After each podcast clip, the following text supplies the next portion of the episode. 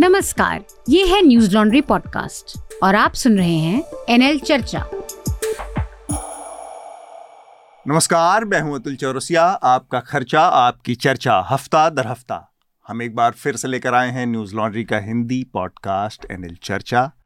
चर्चा में आज हमारे साथ खास मेहमान हैं। कई सारे महत्वपूर्ण विषय हैं जिन पर हम आज की चर्चा में बातचीत करेंगे। मैं मेहमानों का परिचय करवाऊँगा, उसके अलावा कुछ बहुत ज़रूरी अपीलें हैं आप लोगों से करनी, वो भी बहुत ज़रूरी है आपसे करना। आप लोगों ने देखा कि इलेक्टोरल बॉन्ड के मसले पर सुप्रीम कोर्ट ने एक फ़ैसला दिया है। और उस फैसले की एक लाइन है जो मैं मतलब यहाँ मेंशन करना चाहता हूँ, उसमें उसका लबुलवाब ये कि अगर इस तरह का अनोनिमस और अनकंट्रोल्ड पैसा एक कॉरपोरेट की तरफ़ से लोगों को पॉलिटिकल पार्टियों की को मिलने लगेगा तो वोटर जो है, उसके हक कहीं ना कहीं प्रभावित होंगे। उसको वो जो चाहिए कि अपने पसंद का चुनावी प्रक्रिया में जो कॉरपोरेट का हक हस्तक्षेप होगा, वो बढ़ जाएगा और इससे लेवल प्लेइंग फ़ील्ड या फिर ईमानदारी जो चुनावों की है, वो ख़त्म होगी। यही ठीक बात एक अलग तरीके से देखें तो हम लोग न्यूज़ लॉन्ड्री में करने की कोशिश कर रहे हैं कि विज्ञापन के ज़रिए इस तरह की बहुत सारी कॉरपोरेट कंपनियों का पैसा बहुत सारा अगर आएगा आ, मीडिया में या सरकार का तो कहीं ना कहीं फिर वो जनता का हित जो पब्लिक इंटरेस्ट है वो प्रभावित होगा। तो इसलिए ये ज़रूरी है कि मीडिया में आप हस्तक्षेप करें आप निवेश करें इसकी कमान आप अपने हाथ में लें। सब्सक्रिप्शन उसका ये मॉडल है और न्यूज़ लॉन्ड्री में हम कहते हैं हमेशा मेरे खर्च पर आज़ाद हैं खबरें। आप भी ये गर्व से कह पाएँ इसके लिए ज़रूरी है सब्सक्रिप्शन का मॉडल। और ये एक तरीके से बस इस चीज़ को कहीं ना कहीं इस्टेब्लिश किया है इस फैसले का एक सूत्र जो इस पूरी बातचीत को फिर से स्थापित करता है कि क्यों ये सारी चीज़ें ज़रूरी हैं। मेरे साथ स्टूडियो में हैं अभिनंदन शेखरी हमारे सीईओ स्वागत है अभिनंदन आपका। शुक्रिया आप लोगों ने जी। बहुत सारा इनके मुरीद हैं इनके पॉडकास्ट के। अंग्रेज़ अपना लगान और न्यूज़ लॉन्ड्री अपना हफ़्ता कभी नहीं बोलते। आज मैं बस ये दिखाना चाहता हूँ कि आपके लैपटॉप पे और मेरे लैपटॉप पर भी स्टिकर है मेरे खर्च पर आज़ाद और शार्दुल के आपके पर भी हाँ तो तो आप भी अपने लैपटॉप पर ये भी स्टिकर लगा सकते हैं। यस तो और साथ में शार्दुल भी हैं हमारे साथ। शार्दुल आपका भी बहुत बहुत स्वागत। और दो लोग हमारे साथ ऑनलाइन जुड़ रहे हैं। हमारे साथ एडीआर के संस्थापक सदस्यों में से एक जगदीप छोकर साहब जुड़े हैं। बहुत बहुत स्वागत है सर आपका। बहुत बहुत धन्यवाद। ये पूरा पूरा इलेक्टोरल बॉन्ड का मसला है। उसमें छोकर साहब एडीआर एक अपील इन पार्टी भी थी। तो इनकी एक बहुत बड़ी सफलता है कि सुप्रीम कोर्ट ने इनके हक में इनकी अपील के हक में फैसला दिया है। उसके अलावा हमारे न्यूज़ लॉन्ड्री के एक साथी जो लगातार हमसे जुड़े हुए हैं और उनकी खबरें पर्यावरण से जुड़े तमाम मसलों पर आप पढ़ते रहते हैं उनकी रिपोर्टिंग आपने देखी है पॉलिटिकल हृदय जोशी हृदय आपका भी स्वागत है। इस समय हृदय बाहर हैं कहीं हल्द्वानी में। बहुत बहुत शुक्रिया और मैं अभिनंदन की बात में अपनी बात जोड़ता हूँ कि मेरे लैपटॉप पे भी आपका वो जो स्टिकर है वो लगा हुआ है। मेरे खर्च तो मामला जो है वो पूरा हाँ। बहुत शुक्रिया। तो एक दो चीज़ें जल्दी से बताऊँ, इससे पहले कि शार्दुल, जो इस हफ़्ते की बड़ी सुर्खियाँ हैं, उनका ज़िक्र करें आपसे, आपको बताएँ। आप लोगों के पत्र आना बहुत कम हो गए थे बीच में, पिछले तीन हफ्तों में तो इस बार लेकिन एक पत्र आया है और मैं उसको शामिल भी करूँगा। पत्र भेजने का तरीका बहुत आसान है, आप news laundry dot com slash podcast hyphen letters पर जाकर हमें भेज सकते हैं, या फिर और भी आसान तरीका है कि आप सीधे हमें podcast at the rate news laundry dot com पर अपने लेटर मेल कर दीजिए। जो सब्जेक्ट लाइन है, उसमें बस आप चर्चा मेंशन कीजिए ताकि पता चले कि आपका लेटर किस प्रोग्राम के लिए है। तो ये जानकारी इसके अलावा नरेंद्र मोदी के पाँच साल, एक विहंगम अवलोकन, Narendra Modi two point two report card ये हमारा नया एनएल सेना प्रोजेक्ट है, जो कि इस समय चल रहा है। इसमें आप जल्दी से जल्दी इसको पूरा करवाने में हमारी मदद करें। इसके तहत हम वो जो बहुत बिग टिकट स्कीम्स थी मौजूदा सरकार की पिछले पाँच सालों में जो शुरू हुई, उनका क्या परफॉर्मेंस रहा, कहाँ तक पहुँची? इसके अलावा अर्थव्यवस्था जो 2019 में जहाँ खड़ी थी और 2014 में जहाँ खड़ी थी, वहाँ से 2024 में कहाँ खड़ी है किस किस सेक्टर में क्या क्या स्थिति हुई कौन सी वो जो फ्लैगशिप स्कीम्स थी जो मोदी जी ने शुरू शुरू की थी, वो कहाँ तक पहुँची, इन सब का एक अवलोकन, एक बहुत विस्तृत रिव्यू इस एन एल सेना प्रोजेक्ट के ज़रिए हम करने वाले हैं। एक सीरीज़ होगी रिपोर्ट्स की तो इस प्रोजेक्ट को जल्दी से जल्दी पूरा करने में हमारी मदद करें। शार्दुल सुर्खियाँ जो हैं जल्दी से आप एक बार हमारे दर्शकों को और श्रोताओं को साझा करें। जी अतुल तो पहली सुर्खी का ज़िक्र आपने किया उसे मैं आखिर में पढ़ूँगा हाँ हाँ। है ना? अभी थोड़ी देर पहले बिल्कुल। मैं उससे अगली पढ़ता हूँ। आज 16 फरवरी का दिन है हम जिस दिन रिकॉर्डिंग कर रहे हैं शुक्रवार किसान और मजदूर यूनियनों ने हरियाणा सरकार द्वारा किसानों के रास्ते में जो तरह तरह की अड़चने लगाई गई हैं जी।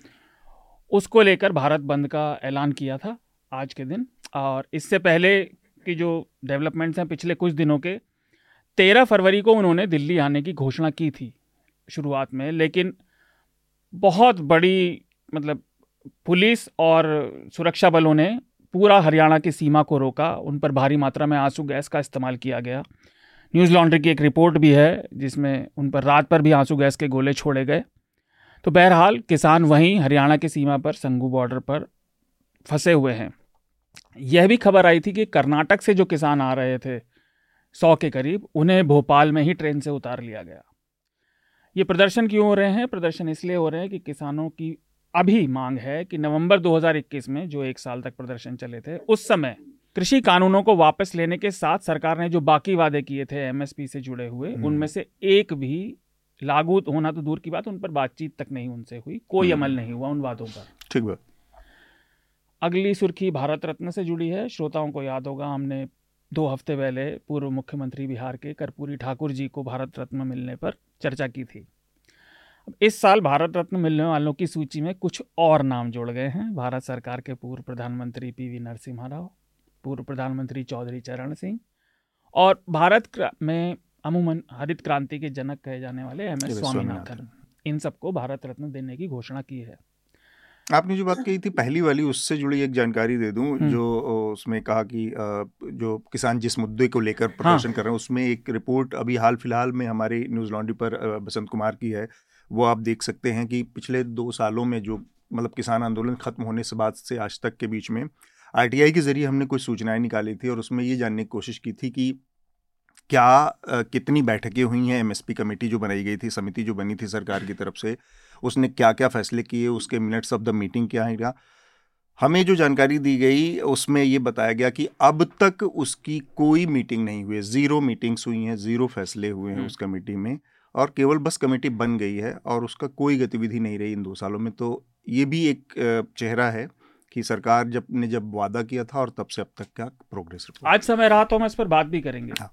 बंगाल के 24 परगना ज़िले के संदेश खली से चिंताजनक खबरें लगातार आ रही हैं हाँ। वहाँ पर एक हफ़्ते से ज़्यादा समय हो गया है तृणमूल कांग्रेस के वहाँ के स्थानीय नेता हैं शाहजहां शेख और उनके कथित साथियों पर हम्म।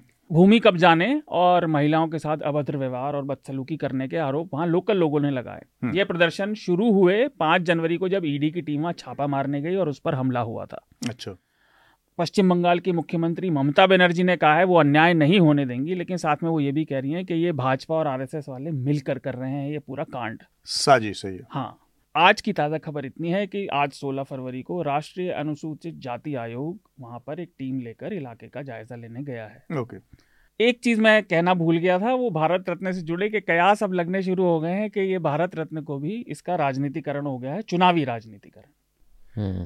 बिल्कुल ठीक है इसमें राजनीति तो हमेशा इस, इसके फैसलों हाँ। में। दिख रहेगी लेकिन चुनाव से जुड़कर चुनाव में घसीट लाने वाली वो जो बात है वो पहली बार हाँ अगली सुर्खी तमिलनाडु से है। तमिलनाडु की विधानसभा में राज्य सरकार ने वन नेशन वन इलेक्शन जो भारत सरकार केंद्र सरकार लाना चाह रही है एक देश एक चुनाव और ताज़ा जनगणना के हिसाब से चुनाव क्षेत्रों का डिलिमिटेशन पुनर्सीमन हाँ। करने के लिए।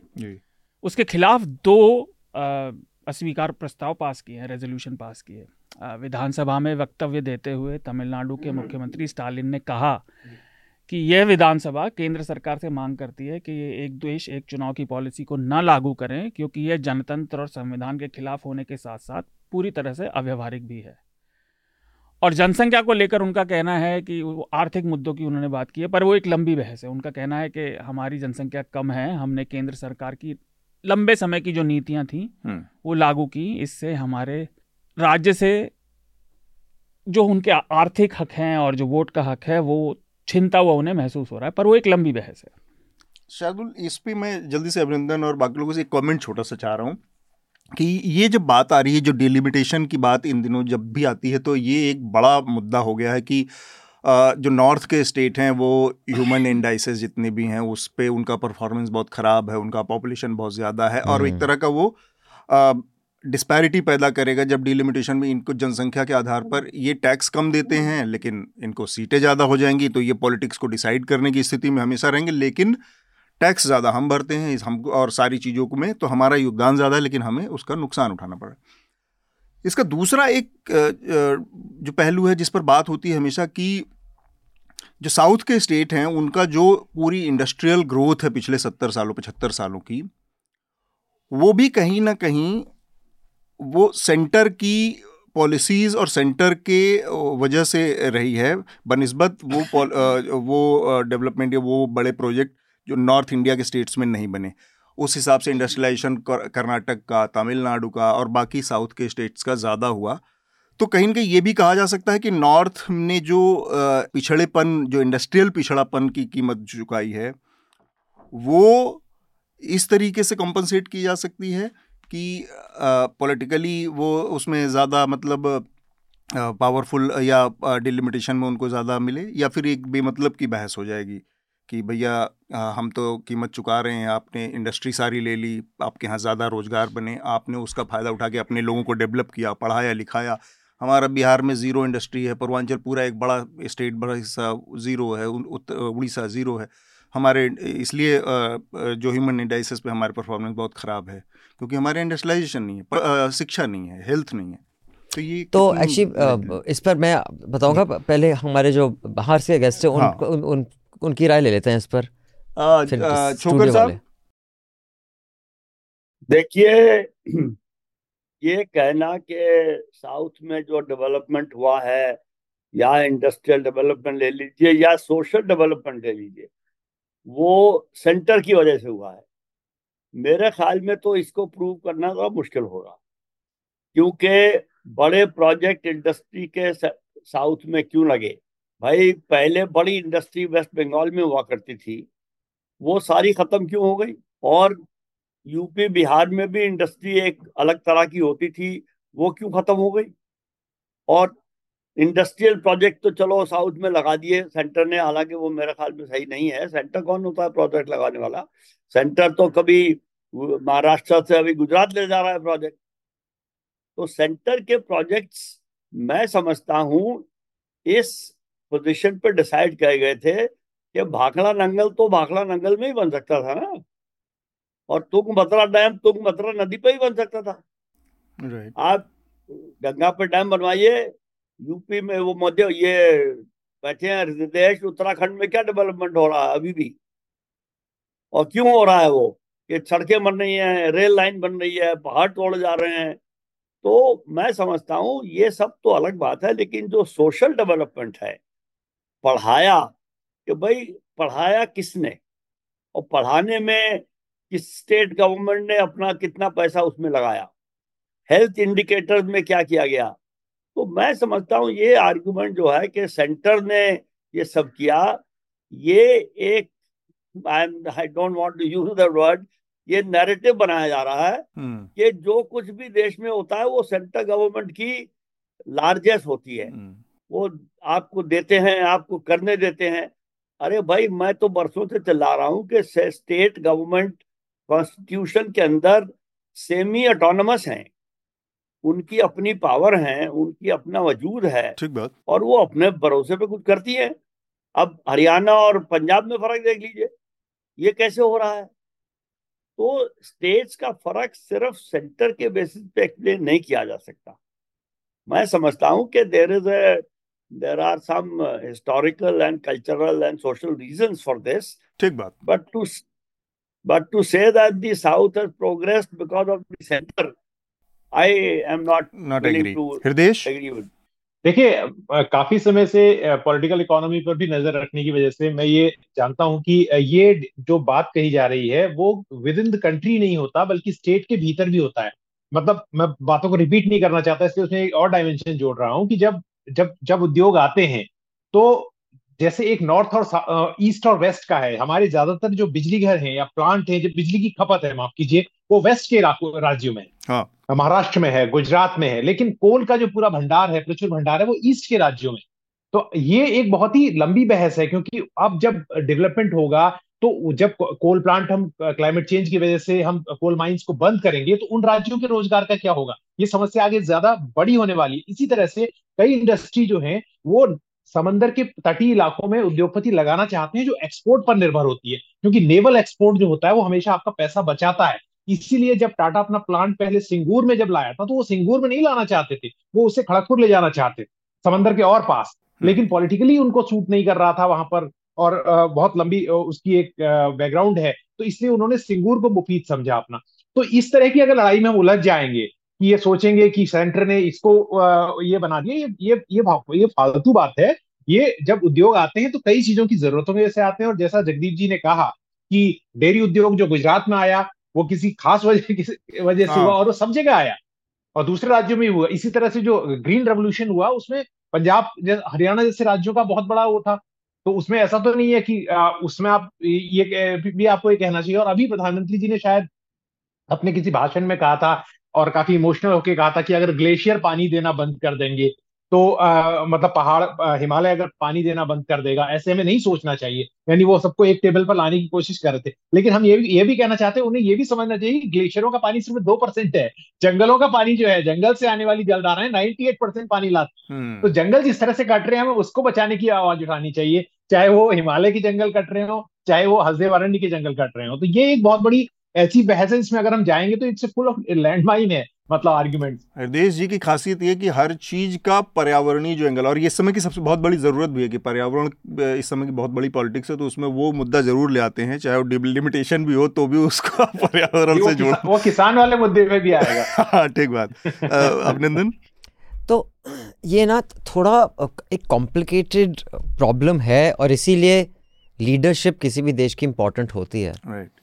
क्योंकि मैं दो पक्ष रखता हूँ। एक तो जो है कि पॉपुलेशन रिप्रेजेंट करना चाहिए आपकी पार्लियामेंट में वॉइस बिल्कुल। फॉर एग्ज़ाम्पल अमेरिका में एक एग्जांपल लेते हैं और काफ़ी इस पर आर्टिकल्स लिखे गए हैं और I just quote one of those articles वो कहता है in terms of population proportion in terms of proportional power a person in Wyoming has sixty eight times more influence in the US Senate than a person in California क्योंकि California की population I think कोई six million या कुछ है या sixty eight million not sure six six point eight और sixty eight I may have got it wrong और Wyoming is just not even a million लेकिन it has the same number of representatives in you know in one of the pillars of democracy hmm. of the US. Now constitution में उसका ये था कि क्योंकि एक जगह ज़्यादा पॉपुलस है वो दूसरी जगह को नज़रअंदाज नहीं कर सकती। फॉर एग्ज़ाम्पल अगर हमारे यहाँ ले स्टेट का एक ट्राइबल एरिया है। और अगर आप आसपास की सिटीज़ को बोलें इस ट्राइबल एरिया को ख़त्म करके आप माइनिंग करा दो बोलेंगे हाँ। हाँ बिल्कुल। तो फिर तो उन उन ट्राइबल्स की क्या पावर रही फिर?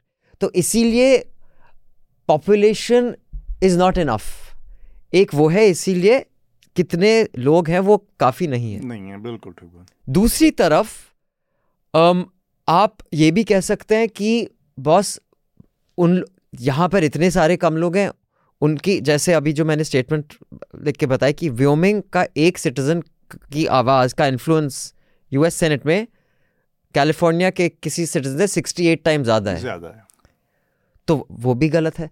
अब इट डिपेंड्स कि आपके देश का कॉन्टेक्स्ट क्या है। Basically hmm. ये होना चाहते हैं कि बहुत ज़्यादा कॉन्सेंट्रेशन ऑफ़ पावर ना हो। दिस इज़ द पर्पस अब कई बार फॉर एग्ज़ाम्पल इंडिया में जब हमार आज़ादी मिली थी। मुझे नहीं लगता कि हमें कैपिटलिज्म को परस्यू करना चाहिए था तब। मुझे लगता है जो नेहरू ने किया ठीक किया। हम्म। क्योंकि इतनी नई क्वालिटी थी एक जगह सिंधिया महाराजा पटियाला आज तक देखो तेईस हज़ार करोड़ का तो दिल्ली के बीच में उनकी जो प्रॉपर्टी है मैं मुझे मुझे नहीं लगता कि एक ऐसी फैमिली जिन्होंने ब्रिटिशर्स का साथ दिया दिल्ली में उनकी इतनी प्रॉपर्टी होनी चाहिए जो हम्म। उन्होंने कमाई नहीं है उनको इनहेरिटेड मिली हाँ, है। लेकिन अब जो है सो है। तो अगर हम मार्केट की तरफ़ चले जाते इंडिया पाकिस्तान बन जाता मेरे हिसाब से।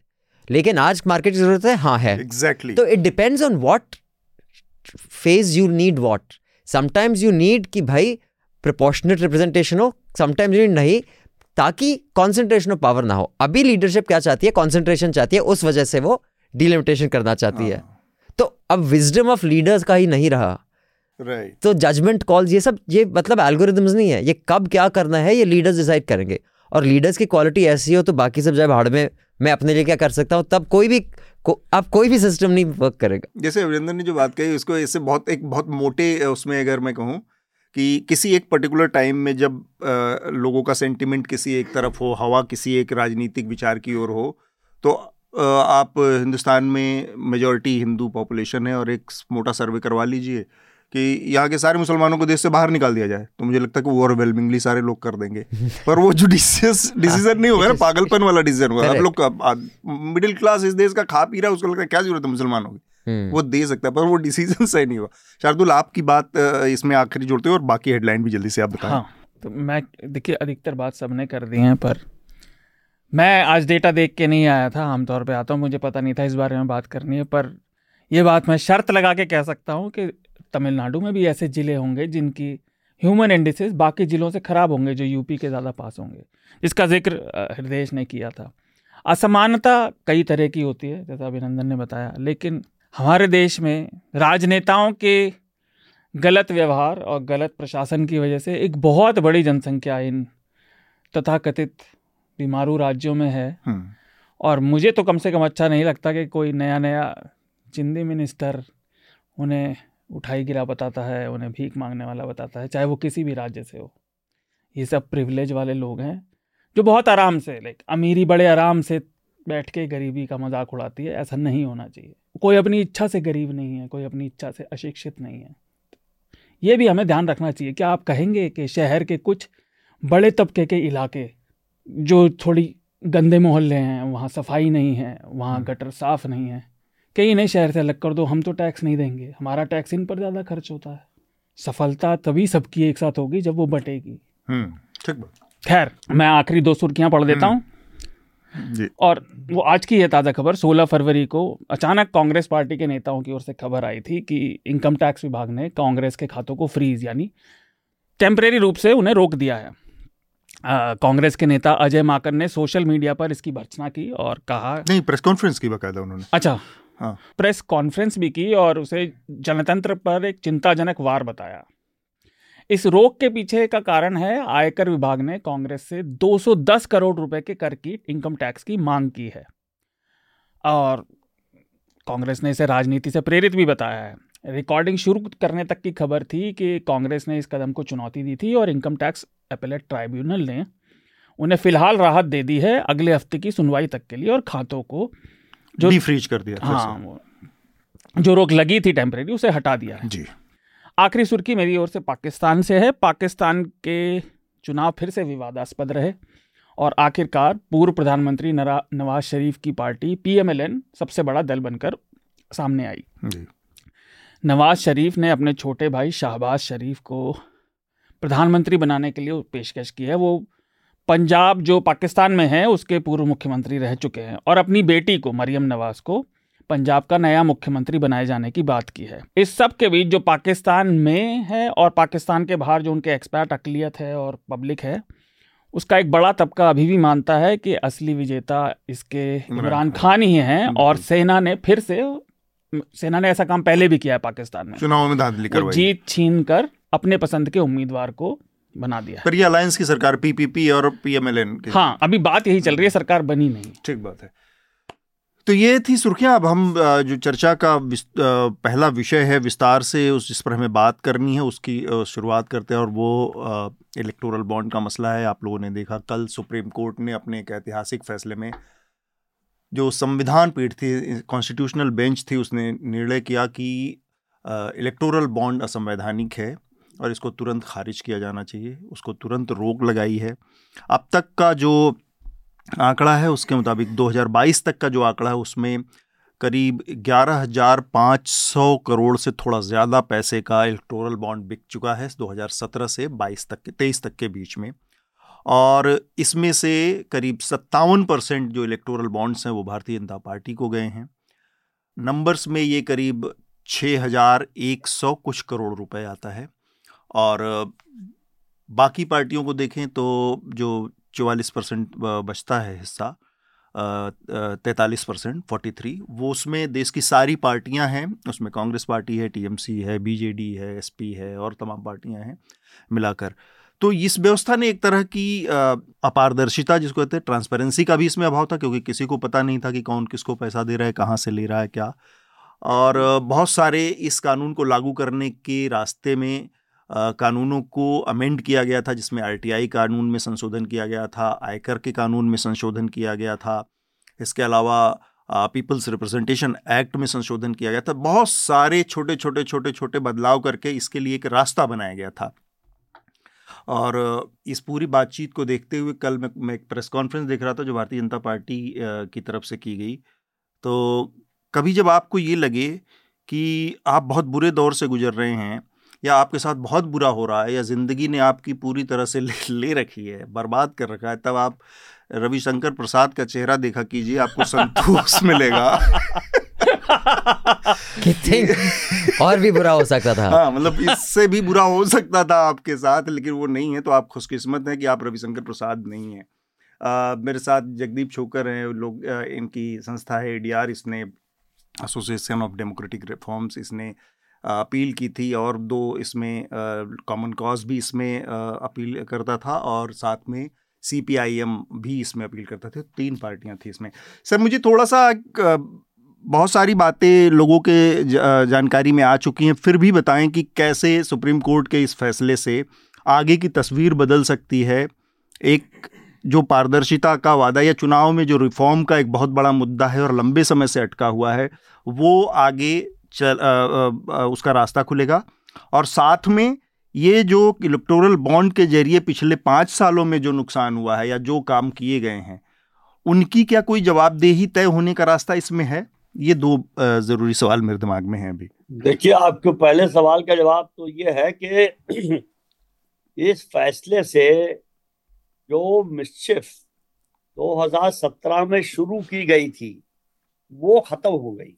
ये मैं सीरियसली लोगों को समझाना चाहता हूँ कि हमारा चुनावी चंदे का सिलसिला 2017 से पहले भी को बहुत बढ़िया नहीं था जी, जी। लेकिन 2017 में उस बहुत बढ़िया ना होने वाले संसाधन के ऊपर एक नया टोशा लगा दिया गया था हम्म। जिससे वो और भी खराब हो गया और वो खराबी जो थी उसमें सबसे बड़ी खराबी ये थी कि उसमें जो सत्तारूढ़ दल है उसको ये बड़ा अच्छा तरीका मिल गया था कि दूसरे दलों का सारा पैसा बंद करवा दे। हम्म। एक तो ये था वो जिसको सुप्रीम कोर्ट ने कहा है लेवल प्लेइंग फ़ील्ड नहीं है। दूसरा ये था कि जनता को वोटर्स को सिटीजन्स को जो सूचना मिलती है उसको बंद करवा दें। तो राइट टू इंफॉर्मेशन का भी इसमें वायलेशन था। जी। तो ये दो नई खामियाँ या डिसफंक्शनैलिटीज 2017 में लाई गई थी। हम्म। उनको हटा दिया गया है। तो ये कहना कि इससे चुनाव चुनावी फंडिंग का सारा मामला बिल्कुल ठीक हो जाएगा वो तो मेरे ख्याल में ठीक नहीं है। हम्म। हम वहीं जाएँगे जहाँ 2017 में थे। लेकिन ये बहुत ज़रूरी है कि जो किया गया था वो बहुत फंडामेंटली रॉन्ग बात थी। हम्म। और अगर वो रह जाता तो देश में फिर एक पार्टी का राज हो ही जाता। जी। तो ये डेमोक्रेसी के लिए बहुत बड़ा खतरा था हम्म। और मुझे ये शांति है कि वो खतरा टल गया है लेकिन उसका मतलब नहीं है कि हमारी डेमोक्रेसी अब बड़ी हट्टी कट्टी और अच्छी सेहत में हो गई है। नहीं जैसे अब ये ये एग्ज़ाम्पल बड़ा खतरनाक सा है जो मुझे अभी सूझा है। जी। ये जो वायरस आया था कोरोना वाला वो वायरस अब हट गया है। हम्म लोकतंत्र पहले जितने कैंसर वैंसर हमारे साथ थे वो सब अभी हैं। ठीक लेकिन एक तो टला। ये तो आपके पहले सवाल का जवाब है। हम्म। और आपका दूसरा सवाल था क्या मैं भूल गया? दूसरा ये था कि क्या जो पिछले हम्म। पाँच साल में डैमेज हुआ है उसकी भी हाँ, कोई हाँ, जवाबदेही अकाउंटेबिलिटी का मामला देखिए डैमेज जो हुआ है वो मेरे ख्याल में तो ठीक होना मुश्किल है क्योंकि किसी ने मुझसे ये पूछा था पहले आज सुबह तो मैंने सोचा उस वक्त उसके बाद भी कि डैमेज को ठीक कैसे किया जा सकता है? जी। कि जो पैसा लिया गया था वो वापस किया जाए। हम्म। वो पैसा तो खर्च हो चुका है। उस पैसे से जो इलेक्शन जीते गए थे उनको इलीगल करार दे दिया जाए। उस समय भी बीत चुका है। नहीं समय तो बीत चुका है लेकिन उसको करने के लिए भी पहले ये साबित करना पड़ेगा कि वो चुनाव इस इलेक्ट्रोल बॉन्ड के पैसे से खरीदे जीते गए। हम्म, लोग ये भी कहते हैं कि इलेक्ट्रोल ये कपिल सिब्बल ने तो सुप्रीम कोर्ट में अपने आर्गुमेंट में ही कहा था कि ये पैसा इलेक्शन के लिए है ही नहीं।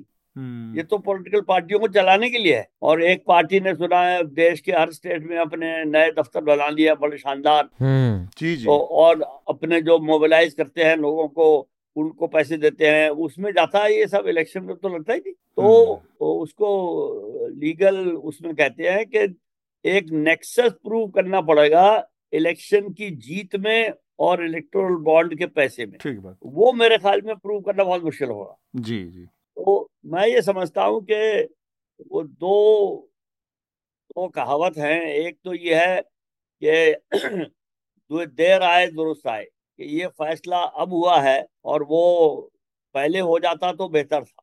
लेकिन पहले नहीं हुआ चलो अब तो हो गया। हाँ। और दूसरा ये है कि बहुत देर कर दी वो क्या माशूक आते आते या कुछ ऐसे? हुजूर आते आते। हैं? हुजूर आते आते। हुजूर आते आते हाँ। तो बहुत देर करती है हुजूर आते आते। अगर हुजूर पाँच साल सात साल पहले आ जाते तो ये नुकसान ना होता। जी। ये दोनों पहलू हैं उसको जैसे भी आप देखना चाहें देख लीजिए। नुकसान तो हुआ है लेकिन अब उसको नुकसान को भरपाई करने का कोई व्यवहारिक तरीका तरीका नहीं नज़र नहीं आता जहाँ तक मेरा। मैं बाकी लोगों तक जाऊँ उससे पहले लगे हाथ एक सवाल और छोटा सा मेरे दिमाग में है वो आपसे पूछ लेना चाहता हूँ कि क्या कुछ ऐसी चीज़ें भी हैं इस इस जजमेंट में जो बहुत महत्वपूर्ण है और आपको लगता है कि लोगों को जानना चाहिए वो अगर आप हमारे सामने रख दें क्योंकि बहुत बड़ा जजमेंट है हमने तो सारा पूरा पढ़ा नहीं है। देखिए महत्वपूर्ण बात यह है कि इसमें लेवल प्लेइंग फ़ील्ड का कॉन्सेप्ट जुडिशली एक्सेप्ट हो गया है कि डेमोक्रेसी में राजनीतिक दलों को अगर अलग अलग सुविधा प्राप्त है और उनकी क्षमता अलग अलग है, वो कानूनी तौर पे नहीं होना चाहिए। वो ठीक है, सत्तारूढ़ दल जो पार्टी स्टेट में है, उसको ज़्यादा पैसा मिलेगा, जो पार्टी दूसरी स्टेट में है, उसको ज़्यादा मिलेगा। वो सब तो जो नेचुरल या स्वाभाविक चीज़ें हैं, in the course of day to day activity होगा, लेकिन कानूनी तौर पे कोई अनड्यू एडवांटेज किसी भी पार्टिसिपेंट को या किसी भी पार्टी को नहीं होना चाहिए। हाँ। एक तो ये आ गया है। दूसरा ये आ गया है कि प्योरिटी ऑफ़ इलेक्शंस एक इंपॉर्टेंट बात है। हालाँकि वो लिंक्ड है विद अदर थिंग ये जो इलेक्शन कमिश्नर की अपॉइंटमेंट का केस चल रहा है उसमें भी वो शामिल है।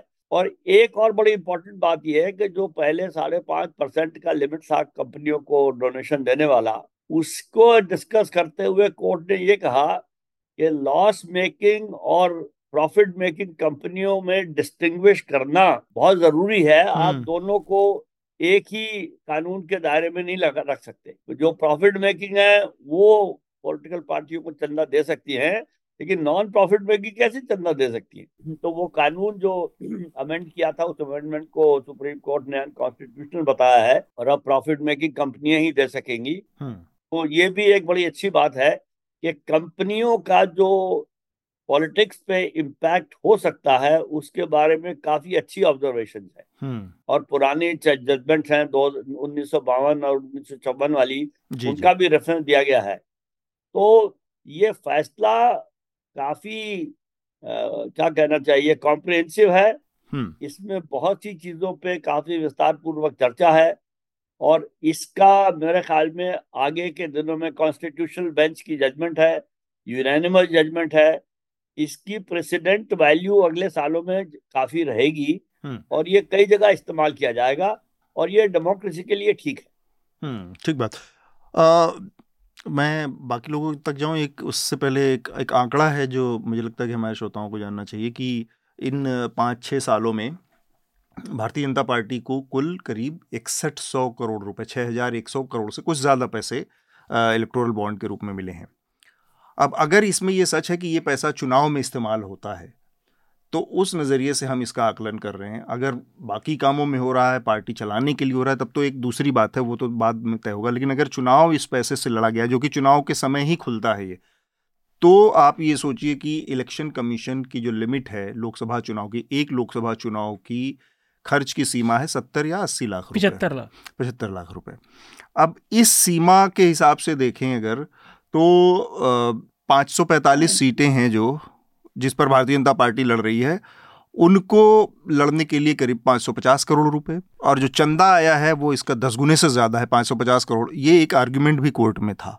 मैं सुन रहा था कि मतलब इकसठ सौ करोड़ रुपए कहाँ और कहाँ पाँच सौ अगर उस लिमिट में खर्च हो रहा है इसका मतलब है कि चुनाव ये हमको पता है कि चुनाव में इससे ज़्यादा पैसा खर्च होता है वो उम्मीदवार की ये उम्मीदवार की लिमिट है हाँ, पार्टी की पार्टी की लिमिट नहीं है पार्टी की तो कोई लिमिट नहीं लेकिन उम्मीदवार के नज़र से देखे तो एक हम्म। ये है। क्या बाकी पैसा पार्टी खर्च कर रही है चुनाव को इन्फ्लुएंस करके तो फिर वो जो लिमिट वाला मसला है, वो बेमानी है। किसी मतलब का नहीं है ना कि पार्टी उसी चुनाव में, उसी कंस्टिट्यूंसी में पार्टी जाके अलग से खर्च कर रही है। दो सौ करोड़ रुपए कोई फ़र्क नहीं पड़ता। सौ करोड़ और कैंडिडेट को आप कह रहे पचहत्तर लाख से ज़्यादा नहीं एक ये आंकड़ा है मैं कह रहा हूँ। अभिनंदन, आपका पहला वो क्या रहा इस पर प्रतिक्रिया? मैं एक्चुअली काफ़ी सरप्राइज़ था, क्योंकि जैसे कि चोकर सर बोल रहे थे कि इतने दिनों से लटका हुआ है ये हेयरिंग चल रही है चल रही है जजमेंट आएगी नहीं आएगी।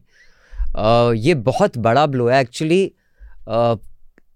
आई थिंक कई लोगों को रियलाइज़ नहीं होता जो, जो न्यूज़ के कीड़े नहीं है हमारी हाँ. तरह कि ये कितना बड़ा ब्लो है पार्टी को। और ये इससे इसका अंदाज़ा लगा जा, जा सकता है कि इन्होंने कांग्रेस का अकाउंट फ्रीज कर रहा दिया आईटी का। हाँ. पैसे का कितना महत्व होता है चुनाव लड़ने में। और अभी अरविंद जो एनडीटीवी के रिपोर्टर थे गुर गुरुशेखर उन्होंने अभी ट्वीट किया है कि ईडी आपके भी अकाउंट फ्रीज कर रही है हम्म। अभी ट्वीट किया हाँ। तो कुछ आप, लोगों के ऊपर आज आपके कुछ नेताओं के ऊपर सीबीआई की रेड भी हुई है हाँ, तो आप इससे अंदाज़ा लगा सकते हैं कि ये कितना बड़ा झटका है बीजेपी को क्योंकि हम्म। बहुत सा प्रो को पता चल रहा है कई लोगों को वैसे भी अब संकोच होगा और पैसा देने में और इनको अब पैसे की इतनी ज़रूरत है पिछले कई सालों में इतनी सरकारें पलटी हैं हालाँकि उससे उस इस बैंक अकाउंट का कोई लेना देना नहीं है लेकिन मैं बस कह रहा हूँ हाँ। कि मतलब रिसोर्स क्रंच भी हो जाता है राइट तो आप इस छोटा मत मानिए इस फैसले को हाँ। अब आगे क्या होता है देखते राइट हृदय नहीं नहीं लेकिन हाँ। बहुत से लोग ये कह रहे हैं कि ये पैसा सरकारों को पलटने में ही इस्तेमाल हुआ है। अच्छा पता नहीं। हमें तो लोग तो कुछ भी कहते हैं क्या हमें क्या ये ये कहना कि ये पैसा किस काम के लिए इस्तेमाल हुआ हाँ, ये इम्पॉसिबल है। जी। ये तो सिर्फ़ पॉलिटिकल पार्टी ही जानती है कि हम्म। कौन सा पैसा किसके लिए इस्तेमाल अटकलबाजी हम कर सकते हैं हमें अंदाज़ा लगा सकते हैं सोर्सेज और हाँ। बातें इसके ज़रिए। हृदय आपकी पहली प्रतिक्रिया? एक मिनट और हाँ, आपने जो शुक्र साहब पूरा कहा कि ये चुनाव में अगर इस्तेमाल हुआ हो और हो सकता है दूसरी जगह हुआ हो इसका पर्पस था चुनाव। हाँ एग्जैक्टली हम्म। वो इसीलिए मैंने ये आंकड़ा रखा। बॉन्ड है और इलेक्शन से पहले एक महीने की छूट होनी चाहिए लोकसभा इलेक्शन से पहले। जी, जी. ये पार्लियामेंट ये स्टेट असेंबली के लिए तो था ही नहीं। हम्म। ये बना इलेक्शन के लिए था ठीक बात। लेकिन आगे क्या इसका ड्रामा हुआ ये सबको मालूम है। ठीक बात है। हाँ हृदय देखिए मैं इसमें कुछ जानकारियों को जोड़ते हुए अपनी बात कहना चाहूँगा और अगर मैं कहीं पर भी गलत हूँ तो जगदीप जी मुझे ठीक कीजिएगा। ये जब इलेक्ट्रल बॉन्ड की प्रक्रिया को लाया गया तो ये फाइनेंस बिल के ज़रिए लाया गया बजट हाँ। के ज़रिए लाया गया और अरुण जेटली उस वक्त फाइनेंस मिनिस्टर हुआ करते थे। और मुझे अच्छे से याद है जब ये लाया गया था तब शुरुआत से ही इस पर सवाल उठाने शुरू उठाने शुरू हुए थे। उसके बाद जब ये बात निकल के आई कि जिस दिन वित्त मंत्री का बजट भाषण था उसके दो दिन पहले आरबीआई ने इस बात की रेड फ्लैग किया था कि ये बिल्कुल गलत हो रहा है ये नहीं होना चाहिए।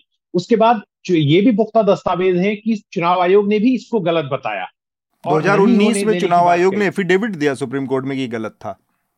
जी बिल्कुल।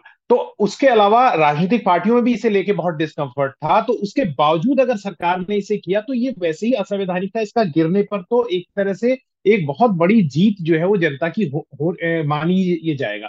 दूसरी बात ये कि जो अभिनंदन जिस बात की ओर इशारा कर रहे थे वो बात हमें बिल्कुल स्पष्ट रूप से उस पर मुझे लगता है कोई डिस्कशन करके उन्हें जगदीप जी जैसे लोगों को लाके समझाना चाहिए कि भ्रष्टाचार को खत्म करने का अगर कोई बहुत माकूल और प्रभावी तरीका है तो वो इलेक्शन की प्रक्रिया को साफ़ सुथरा करना है आप कितने भी तरीके अपना लें ये जो है ये जीत बहुत बड़ी है लेकिन जी जी। जो समस्याएँ बताई हमें मालूम है इससे पहले से थी उसके मुकाबले अतुल ये बहुत छोटा भी दिखाई देता है कभी कभी ये कदम जीत बहुत बड़ी है लेकिन एक कदम जो है हमें अभी हम ज़ीरो पे वापस आ गए हैं। पहले ज़ीरो हम्म। पे थे तो आगे माइनस में जाके ज़ीरो पे वापस आ गए तो यहाँ से जब तक चुनावी प्रक्रिया पैसा जो जो हम कह रहे हैं कि लेवल प्लेइंग फ़ील्ड अब हो जाएगा लेवल प्लेइंग फ़ील्ड नहीं अभी भी है।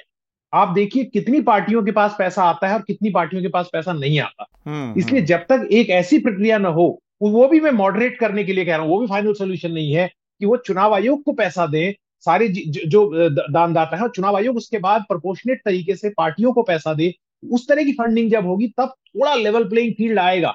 तब उन लोगों को जो जूते घिस रहे हैं अपने, जिनके पास पैसा नहीं है, जो अपना रुमाल लेकर निकलते हैं पैसा इकट्ठा करने तो उन लोगों को भी पैसा मिलेगा। और दूसरी बात मैं ये कहना चाहता हूँ, जो जगदीप जी ने भी कही कि चुनावी प्रक्रिया के साफ़ सुथरे होने में पैसा एक बहुत बड़ा खेल है, लेकिन सरकारी मशीनरी उससे बड़ा खेल है। और हमारे ब्यूरोक्रेट्स के पास कोई प्रोफेशनल प्राइड नहीं है, ये बात हम देख चुके हैं बहुत हद तक। और अभी जो मुख्य चुनाव आयुक्त और चुनाव आयुक्तों की जो तैनाती है, उनकी नियुक्ति का जो बिल जिस तरह का आया है, वो बिल स्पष्ट रूप से दिखाता है कि सरकार को लगता है कि हम अगले दो दशकों तक कम से कम रहने वाले हैं। कोई सरकार ऐसा बिल नहीं ला सकती जो चुनाव आयुक्त की अपॉइंटमेंट के लिए अभी ये सरकार लाके पास कराया है।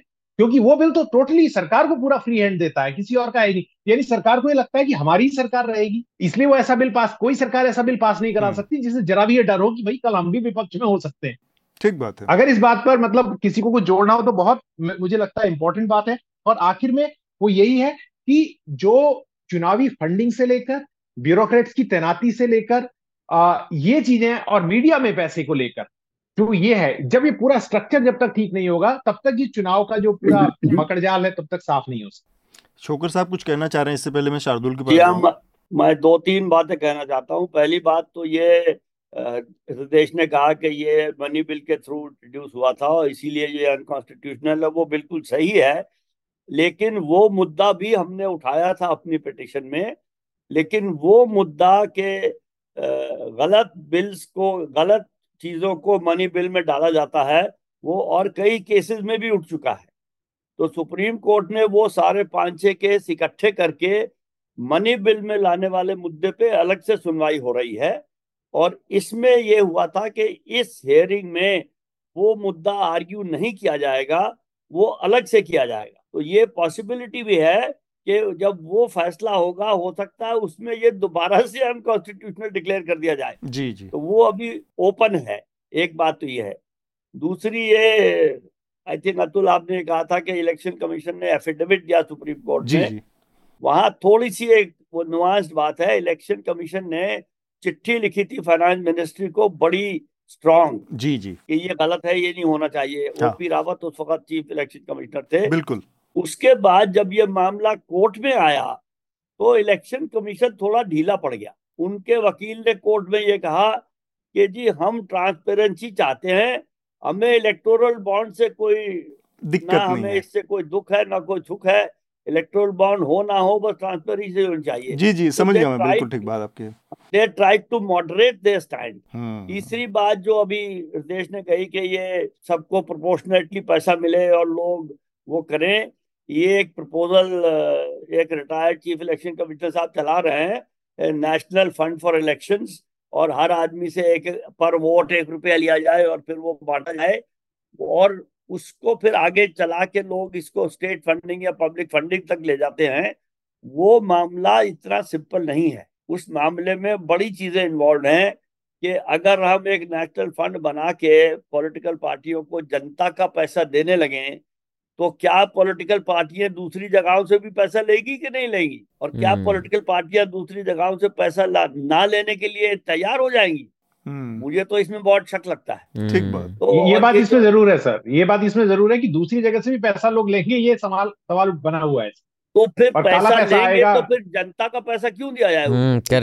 मनी आफ्टर बैड मनी हाँ। मतलब जब तक उधर से पूरा फुल प्रूफ लॉक ना हो तब तक हाँ। ये मैं गलती कभी कभी मज़ाक में कहता हूँ कि किसी एक्साइज वाले को या पुलिस वाले को कह दो कि तुम्हारी तनख्वाह तीन गुनी कर देंगे रिश्वत लेना वो रिश्वत लेना बंद कर देगा ठीक सर ये ये जो आपने कहा ये प्रपोजल तो चलाया जा रहा है लेकिन मैंने जो बात कही थी कि जो डोनर्स पैसा दे रहे हैं ना पार्टियों को वो जो भी डोनर्स अरे, पे, पे, अरे भाई वो उसी उस... की उसी की प्रपोजल वो जो इलेक्ट्रोल ट्रस्ट वाली स्कीम थी उसमें थी। लेकिन कोई ये मानने को तैयार नहीं है कि कोई दूसरी एंटिटी डिसाइड करे किसी भी प्रोपोर्शन में कि किसको कितना पैसा मिले। इसमें भी यह है इलेक्ट्रोल बॉन्ड में कि जिस पार्टी को एक परसेंट वोट मिला है पिछले इलेक्शन में सिर्फ़ हाँ, उसी को इलेक्ट्रोल बॉन्ड मिल सकता है।, है। अगर आप नई पार्टी शुरू कर रहे हैं तो उसको तो मिलेगा ही नहीं। तो, तो बहुत से तो ऐसे मुद्दे हैं वो वो बड़ी लंबी बहस है उसको इस वक्त ना छेड़े तो अच्छा मैं शार्दुल आप पहले अपनी बात रखे बहुत देर से आपने सुना तो मुझे लगता है कि सारी बातों के बीच में से कुछ नई बात निकलनी चाहिए आपसे एक तो मैं एक दो चीज़ें हेडलाइन में कहनी भूल गया था हाँ। तो वो ये कि अदालत ने ये भी कहा है कि स्टेट बैंक ऑफ़ इंडिया तुरंत। बंद कर दे बंद अब बेचने हाँ। जो बॉन्ड अभी तक भुनाए नहीं गए हैं उन्हें वापस करे और 6 मार्च तक जितने भी बॉन्ड बिके थे उन सबको अपने वेबसाइट को पब्लिक करे और फिर उस 6 मार्च के एक हफ़्ते बाद चुनाव आयोग को अपनी वेबसाइट पे ये सारा डेटा पब्लिक करना है कि किसको किस पार्टी को कौन सा बॉन्ड मिला। ये होगा क्या? ये that's what I want to know तो बॉन्ड का? नहीं नहीं ये तेरह तक सारे आएँगे। हाँ। हम्म, वो तो देख नहीं होगा क्यों नहीं? हम्म नहीं सर कुछ ना कुछ कारण निकाल ही लेता है। तेरह तक ये देखिए पहली बात तो ये है कि स्टेट बैंक को ये कहना पड़ेगा कि हम ये सूचना तीन हफ़्ते में नहीं दे सकते हम्म। स्टेट बैंक का ये कहना मेरे ख्याल में बहुत ही हास्यास्पद होगा हम्म। क्योंकि स्टेट बैंक में ये सारी इंफॉर्मेशन उनके डेटा सिस्टम में है exactly, ऑनलाइन है जो डिजिटल इंडिया ज़िंदा है सब कुछ जो हार्ड डिस्क में पड़ा है उसमें दो चार क्लिक करके ये इंफॉर्मेशन इलेक्शन कमीशन के पास जा सकती है। ठीक बात। हम्म। और इलेक्शन कमीशन को उसको सिर्फ़ अपनी वेबसाइट पे लगाना है प्रोसेस नहीं करना। तो अगर भी ये किसी ने मुझसे पूछा था कि अगर ये डिले करेंगे तो क्या होगा? मैंने कहा डिले करेंगे तो फिर देखेंगे कोर्ट क्या करती है। हाँ। अगर अगर कोर्ट से पूछे बिना डिले करेंगे तो, तो कंटेम्प्ट हो जाएगा। हम्म। ठीक बात। और तो, कोर्ट में जाएँगे तो फिर हम भी जाएँगे उनके साथ। तो ये तीन आयाम की परेशानी है। एक तो जो हो चुका, जिसका मैंने ज़िक्र किया स्टेट एक जिसकी चुनावी बात सारी हुई, तीसरा चुनावी फंडिंग अपने आप में, राजनीति से अलग, जो पैसे का खेल है। तो पहले तो जो अभी आप लोगों ने पॉइंट डिस्कस किया कि क्या उसे रोक लेंगे तो मैं देख रहा था लेकिन मैं श्रोताओं को बताना चाहूँगा, अभी मुख्य न्यायाधीश इस बेंच में है, होने वाले अगले दो न्यायाधीश भी मुख्य न्यायाधीश भी इसी बेंच पर हैं। अच्छा।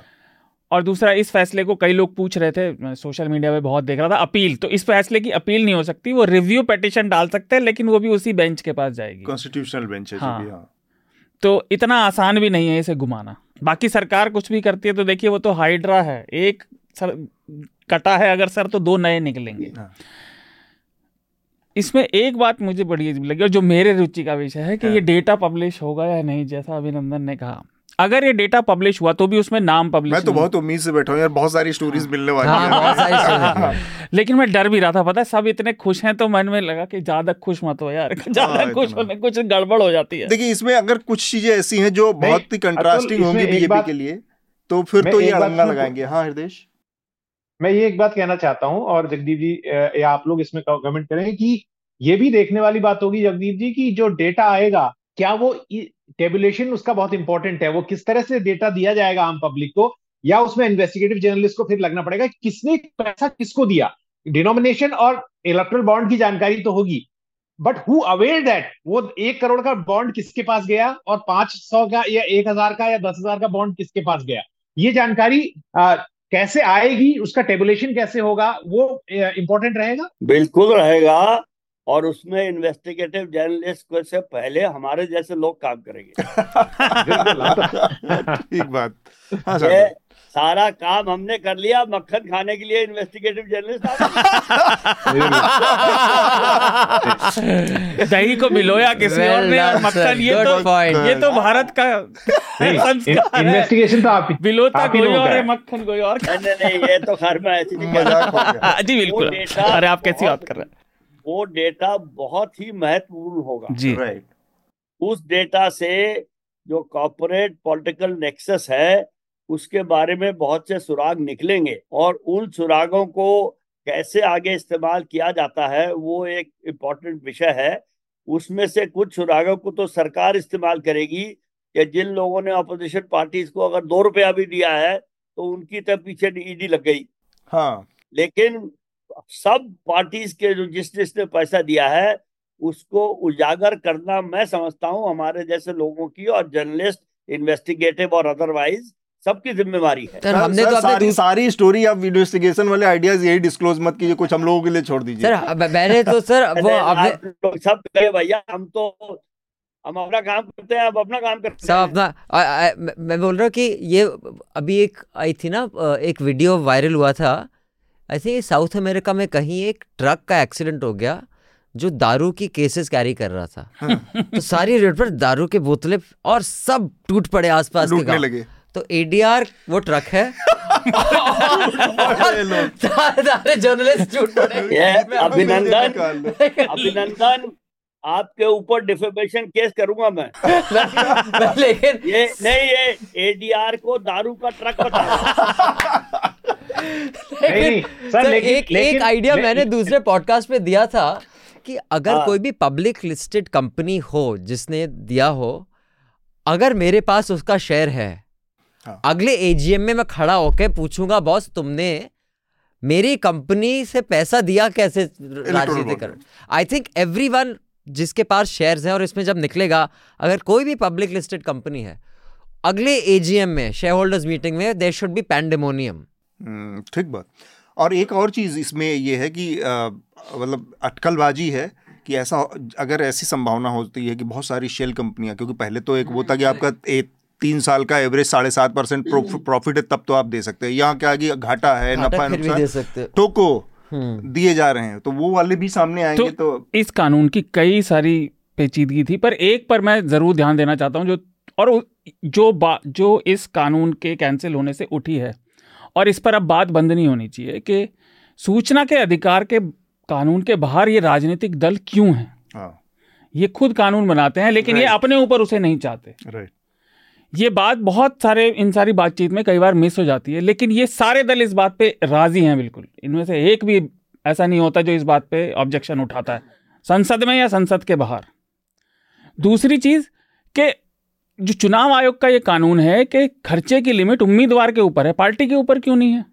अगर आपने ये कहा कि नॉर्थ दिल्ली का सांसद जो खड़ा हो रहा है एक उम्मीदवार वो पिछहत्तर लाख खर्च कर सकता है तो फिर उसका दल एक्स्ट्रा क्यों कर रहा है? हम्म। वो स... भाई आप केवल भारत में ये कौन नहीं जाता जानता कि इसके लिए केवल आपको एक अकाउंटेंट बिठाना पड़ेगा वो सारा पैसा रीरूट हो जाएगा ये बात कौन नहीं जानता? ठीक बात है। लेकिन सॉरी एक चीज़ हाँ। सॉरी रिदेश कुछ बोलना चाहिए? बस रिदेश बोलिए उसके बाद मैं बोल लूँगा। नहीं नहीं आप बताइए ऐसे कोई बात मैं बस एक चीज़ बोल रहा था कि ये एक स्लाइटली लार्जर मैलिस है मैलेस हम्म, मैंने शायद हाँ। रॉन्ग फ्रेंड्स मैलिस और मैलेस का अलग अलग अर्थ होता है। मीडिया भी ना अकाउंटेबिलिटी इतनी अग्रेसिवली नहीं माँगता पॉलिटिकल पार्टी से क्योंकि हम पर आईटी का रेड पड़ा जो पड़ा। मैं तो बोलता हूँ न्यूज़ लॉन्ड्री ने किसी भी और मीडिया हाउस या पॉलिटिकल पार्टी से पहले 2012 में अपने वेबसाइट पे लिख दिया था कि किसकी कितनी ओनरशिप है क्या कॉन्फ्लिक्ट ऑफ़ इंटरेस्ट है। हम्म। जब ओमदियार ने हमें सवा तीन करोड़ दिया हमने बोला ओमदियार ने 2014 में हमें सवा तीन करोड़ रुपए दिया। जो भी या 2014-15 जब भी वो पास हुआ। कि हम तो अपनी वेबसाइट पर डालते हैं। आज आप किसी मीडिया हाउस से पूछ लो तुम्हें केजरीवाल सरकार से कितना पैसा मिला? ज़ीरो योगी आदित्यनाथ से कितना पैसा मिला? कितना वो वो देंगे क्या? हम्म। वो वो खुद ही नहीं देंगे। वो पॉलिटिकल पार्टी से क्या मांगेंगे? मैं तो कहता हूँ हमसे पूछो कौन किसने कितना पैसे दिया हम तो बताने को तैयार हैं। कौन सी कौन सी पार्टी लेकिन जब मीडिया अपना फंडिंग नहीं बताना चाहता ट्रेडिशनल मीडिया हम्म। वो पॉलिटिकल पार्टी से फंडिंग किस मुँह से किस मुँह से मांगेंगे? इसीलिए वो मांगते ही नहीं। अब अब कल ये होनी थी हेडलाइन लेकिन क्या थी हेडलाइन 400 पार या नहीं पार? पार नहीं पार। मतलब कमाल है यार। टीवी मीडिया मैं खासकर इस एक बात इसमें जोड़ना चाहता हूँ अभिनंदन ने जो बात की मैं जोड़ना चाहता हूँ। ये बात बहुत ध्यान देने की है और बहुत बहुत बहुत गंभीर बात है कि अभी हम इलेक्ट्रल बॉन्ड की बात कर रहे हैं। लेकिन कॉरपोरेट अगर पॉलिटिकल पार्टीज़ को फंड कर रही है और पॉलिटिकल पार्टीज़ कॉरपोरेट्स के द्वारा चलाए गए चैनलों को विज्ञापन दे रहे हैं हम्म। तो वो पैसा जो है वो जनता का पैसा है जो सरकारी विज्ञापन है वो जनता का टैक्स पेयर्स का पैसा है। आप उस पैसे को तो अपने भवन बनाने के लिए अपने चुनाव के लिए अपनी अयाशी के लिए कैसे भी यूज़ कर रहे हैं जो कॉर्पोरेट दे रहे हैं। और कॉर्पोरेट को कौन सा पैसा लौटा रहे हैं? जनता का कमाया हुआ पैसा हम्म। विज्ञापनों के रूप तो ये एक बहुत गंभीर बात है और मुझे पूरी यकीन है कि जब अगली बार होगी आपने आपके लिए जो उपमा का इस्तेमाल जो सिमिली का इस्तेमाल अभिनंदन ने किया मैं उससे इतफाक नहीं रखता जगदीप सर लेकिन इस बात को आप ज़रूर उठाएँगे कोर्ट में मुझे उम्मीद है। और उन्होंने जो उसको मैं थोड़ा रिफाइंड लैंग्वेज में कहूँ बहुत हाई लेवल की बहुत ही रिफाइंड वाइन की जो एक जो एलमेरा है जिसको पीना नहीं चाहते जर्नलिस्ट आजकल क्योंकि उनको तो चाहिए वही जो चार सौ पार वाली आपने जो निकाला वो कितने पत्रकार आपके पास आए होंगे और कितनों ने हिम्मत दिखाई होगी उसे छापने की? तो ये ये एक बहुत बड़ा है कि जो आपके पास है उसको कोई पीने को तैयार नहीं है।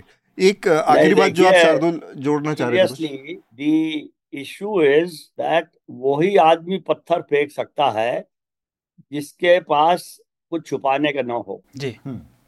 तो ऐसे लोग इस देश में और ऐसे लोग और ऐसी संस्थाएँ बहुत कम हैं। एडीआर क्यों कहता है कि भाई हम ट्रांसपेरेंसी करते हैं? क्योंकि एडीआर खुद ट्रांसपेरेंट है। हम्म। और मीडिया हाउसेस क्यों नहीं करते? क्योंकि वो खुद ट्रांसपेरेंट नहीं है। कॉपोरेट हाउसेस के अब ये एक्सटेंशन है या उनके हिस्से हैं तो वहाँ। तो ट्रांसपेरेंसी का सवाल ही नहीं पैदा होता तो जो आप खुद नहीं कर सकते आपको दूसरों से वो करवाने के लिए कहने का मॉरल राइट नहीं होता है हम्म। हालाँकि मॉरलिटी की कोई जगह नहीं है देश में हम्म। लेकिन अपने अंदर हर आदमी को और हर संस्था को पता है हम्म। कि वो कितने मॉरल हैं और कितने इमोरल हैं और एक दफ़ा आपने कहीं कोई चीज़ छुपा ली अब जैसे डॉक्टर मनमोहन सिंह ने राज्यसभा का इलेक्शन लड़ा असम से। जी बिल्कुल। तो वो एक झूठ था जिसकी वजह से वो पूरे दस साल कॉम्प्रोमाइज रहे। हम्म। अगर उन्होंने कहा होता अपनी पार्टी को कि आपको मेरी जितनी इतनी ज़रूरत है तो आप मुझे दिल्ली से राज्यसभा में भेजिए। हम्म। तो आप एक भी कॉम्प्रोमाइज करते हैं छोटा सा तो फिर वो आगे जाते जाते मैग्नीफाई होता रहता है। जी जी। यही चीज़ मुझे इसका पक्का यकीन नहीं है ना मेरे पास कोई इन्फॉर्मेशन है। मुझे लगता है बहुत से सुप्रीम कोर्ट जज इसमें फंसे हुए हम्म, कि हम्म। कोई छोटी सी चीज़ कहीं कर दी अरे भाई बच्चे का एडमिशन करा दिया या किसी रिश्तेदार का कुछ करवा दिया वो पकड़ लिया किसी ने। बिल्कुल ठीक तो आप फिर संभावना तो है ही है। ठीक बात है। तो ये बहुत ज़रूरी है। मीडिया में मीन आप लोगों को मैं क्या कहूँ कि मैं आपको एडमायर करता हूँ तो आपको पता ही है। जी जी। लेकिन मीडिया में बिना पैसे लेके काम करना बहुत मुश्किल काम है। हम्म। यही आप में और वायर और स्क्रोल में फ़र्क है। ठीक बात। मैं उनको भी एडमायर करता हूँ लेकिन वो एडवर्टाइजमेंट लेते हैं वो फिर उनकी मर्ज़ी I I respect their decision but अपने शब्द पे पूरा उतरना आसान नहीं है भैया। जी बिल्कुल। शार्दुल आप अपनी बात पूरी कर तो मैं, मैं केवल यही कह रहा था कि देखिए इन सब बातों के बीच एक चीज़ और काफ़ी सारे बातें तो हो गई क्योंकि कि मोदी जी का फ़ेमस डायलॉग है आप जनता को मूर्ख बनाना बंद कर दीजिए। ये वही सरकार है जिसने कोर्ट में कहा था कि पब्लिक को तो निजता का अधिकार ही नहीं है। लेकिन इन्हें अपने डोनर्स की एनोनिमिटी की बड़ी चिंता है कि कोई शिकार कर लेगा। अबे सरकार तुम्हारी शिकार कौन करेगा? तुम ही करोगे। मतलब और ये भारत की जनता को मूर्ख समझते हैं। मतलब भारत की जनता अंग्रेज़ जिन्हें जग जुगाड़ का ज भी नहीं पता। वो भी मानते नहीं this jugaad thing is something which Indians do a lot which is just makeshift but point is कि जनता को सीधा मूर्ख बना रहे हैं। और मैं कल देख रहा था कई टीवी चैनलों पर कुछ कॉरपोरेट लोग कह रहे थे नहीं ये तो हमारे यहाँ की जनता और पार्टी मेच्योर नहीं है वेस्ट के हिसाब से। वेस्ट में सब चीज़ ट्रांसपेरेंट है भाई। तुम क्या बात कर रहे हो? भले ही वहाँ कितना भी चंदा चलता हो खुलेआम अलग अलग देशों में। अकाउंटेबिलिटी ज़्यादा है वहाँ लेकिन लोगों पहली बार मुझे कल कई कॉरपोरेट लोगों के मुँह पर बौखलाहट दिखी। हम्म। कि ये तो रिग्रेसिव स्टेप है और हाँ। लोग भाषण दे रहे थे। मतलब वो कहते हैं तो आइडियलिस्ट है ऐसे काम नहीं होता। बस ये बोल रहा हूँ कि आई थिंक सीआईआई ने दो दिन पहले एंडोर्स हाँ. किया है वन नेशन वन इलेक्शन जी। तो ये तो है हमारी इंडस्ट्री बॉडीज का हाल। बिल्कुल मतलब और मैंने इस पर आर्टिकल भी लिखा था जब हमारे एक इवेंट हुआ था फिक्की में 2014 में और जब मोदी जी ने मधु त्रेहन के साथ इंटरव्यू होना था और काफ़ी इंटरेस्टिंग सर्कमस्टांस में इंटरव्यू लास्ट मिनट कैंसिल हो गया कैंसिल हो गया हम्म। उसका शायद इससे कुछ लेना देना हो कि मधु स्क्रिप्ट नहीं लेती किसी से हम्म। या कुछ और अब क्या पता मैं ये कुछ कमिट नहीं करा लेकिन उस पर मैंने आर्टिकल लिखा था कि जब ये इंटरव्यू फिक्स हुआ था प्रोमो हुए थे जितने मुझे फ़ोन कॉल्स आए थे ना कि हमें चार पासेस चाहिए क्योंकि इनवाइट ओनली था इट वॉज़ अ क्लोज तो मैंने कहा ठीक है। नहीं नहीं लेकिन पहले रो में Modi ji should be able to see us तो उस पर मैंने लिख दिया था कि ये तो है फिक्की का हाल। हम्म। ये हमारे इंडस्ट्रियलिस्ट कैप्टन ऑफ़ इंडस्ट्री तो मुझे फ़ोन भी आया था फिक्की से आपने हमारा मज़ाक उड़ाया। अपने आर्टिकल में। हाँ। मैंने कहा बहुत मेहरबानी आपने अपनी जगह दी अगली बार मत देना। लेकिन जब कोई ऐसा करता है हम तो मज़ाक उड़ाते हैं। हम्म। छोड़ो हम अपने भाई का ही मज़ाक उड़ा देते हैं अगर ऐसी बात करता। आप तो सगे भी नहीं है। तो ये है हमारी इंडस्ट्री बॉडीज काल तो उनसे तो आप कोई रखिए ही मत एक्सपेक्टेंसी इंडस्ट्री बॉडीज की बात मुझे याद आई कुछ साल पहले ख्याल में आठ दस साल हो गए एक इंडस्ट्री बॉडी ने एक कमेटी बनाई थी। ऑन इलेक्टोरल रिफॉर्म्स या financing by corporates etcetera of politics उसमें उन्होंने गलती से मुझे बुला लिया था। तो मैं चला गया। दो तीन चार मीटिंग हुई और वो हुआ कि जी अब इसकी ड्राफ्ट रिपोर्ट बनेगी। तो मैंने कहा मैंने कहा था कि भाई मेरी तो सिर्फ़ एक सजेशन है कि जितने इस बॉडी के मेंबर हैं मैं भूल गया वो सी थी कि फिकी थी कोई ऐसी थी। मैंने कहा जितने आपके मेंबर हैं सबको ये अंडरटेकिंग देनी चाहिए कि हम कैश में पैसा नहीं देंगे किसी पॉलिटिकल पार्टी बैंकिंग सिस्टम में देंगे। तो मैंने कहा ये होना चाहिए। तो मीटिंग में डिस्कशन होता रहा। फिर अगली दफ़ा फिर ये हुआ फिर फाइनली जब ड्राफ्ट रिपोर्ट बनी तो मैंने उस ड्राफ्ट रिपोर्ट को साइन करने से मना कर दिया। मैंने कहा जब तक ये सेंटेंस नहीं लगा जाएगा मैं इस पर साइन नहीं करूँगा। अच्छा। वो फिर ड्राफ्ट रिपोर्ट ड्राफ्ट ही रह गई वो रिपोर्ट निकली ही नहीं। मैंने एक्चुअली सोचा आखिरी मीटिंग से पहले उन्होंने एक और ट्रक शायद फोड़ दिया जगदीश जी के आने से पहले यहाँ तक पहुँचे नहीं इंडस्ट्री की बड़ी प्रॉब्लम है। मैंने जी, बहुत जी. साल पहले फाइनेंशियल एक्सप्रेस में लिखा था कि भाई इंडस्ट्री को सोचना चाहिए किस तरह की एनवायरनमेंट उनको चाहिए। Do they want an environment जहाँ रिश्वत दे के काम हो? और do they want an environment जहाँ काम सबका नॉर्मल सिस्टम से हो? ये तो, कैपिटलिज्म की बड़ी प्रॉब्लम है इसके बारे में बाद में चर्चा करेंगे। जी जी बिल्कुल। आ, इसका एक और पहलू है जिस पर जो इसका पॉलिटिकल पक्ष है मैं उस पर बात आ, करना चाहूँ क्योंकि फैसले के ऊपर तो हमने बहुत लंबी चौड़े इसके कई पहलुओं पर डिस्कस किया।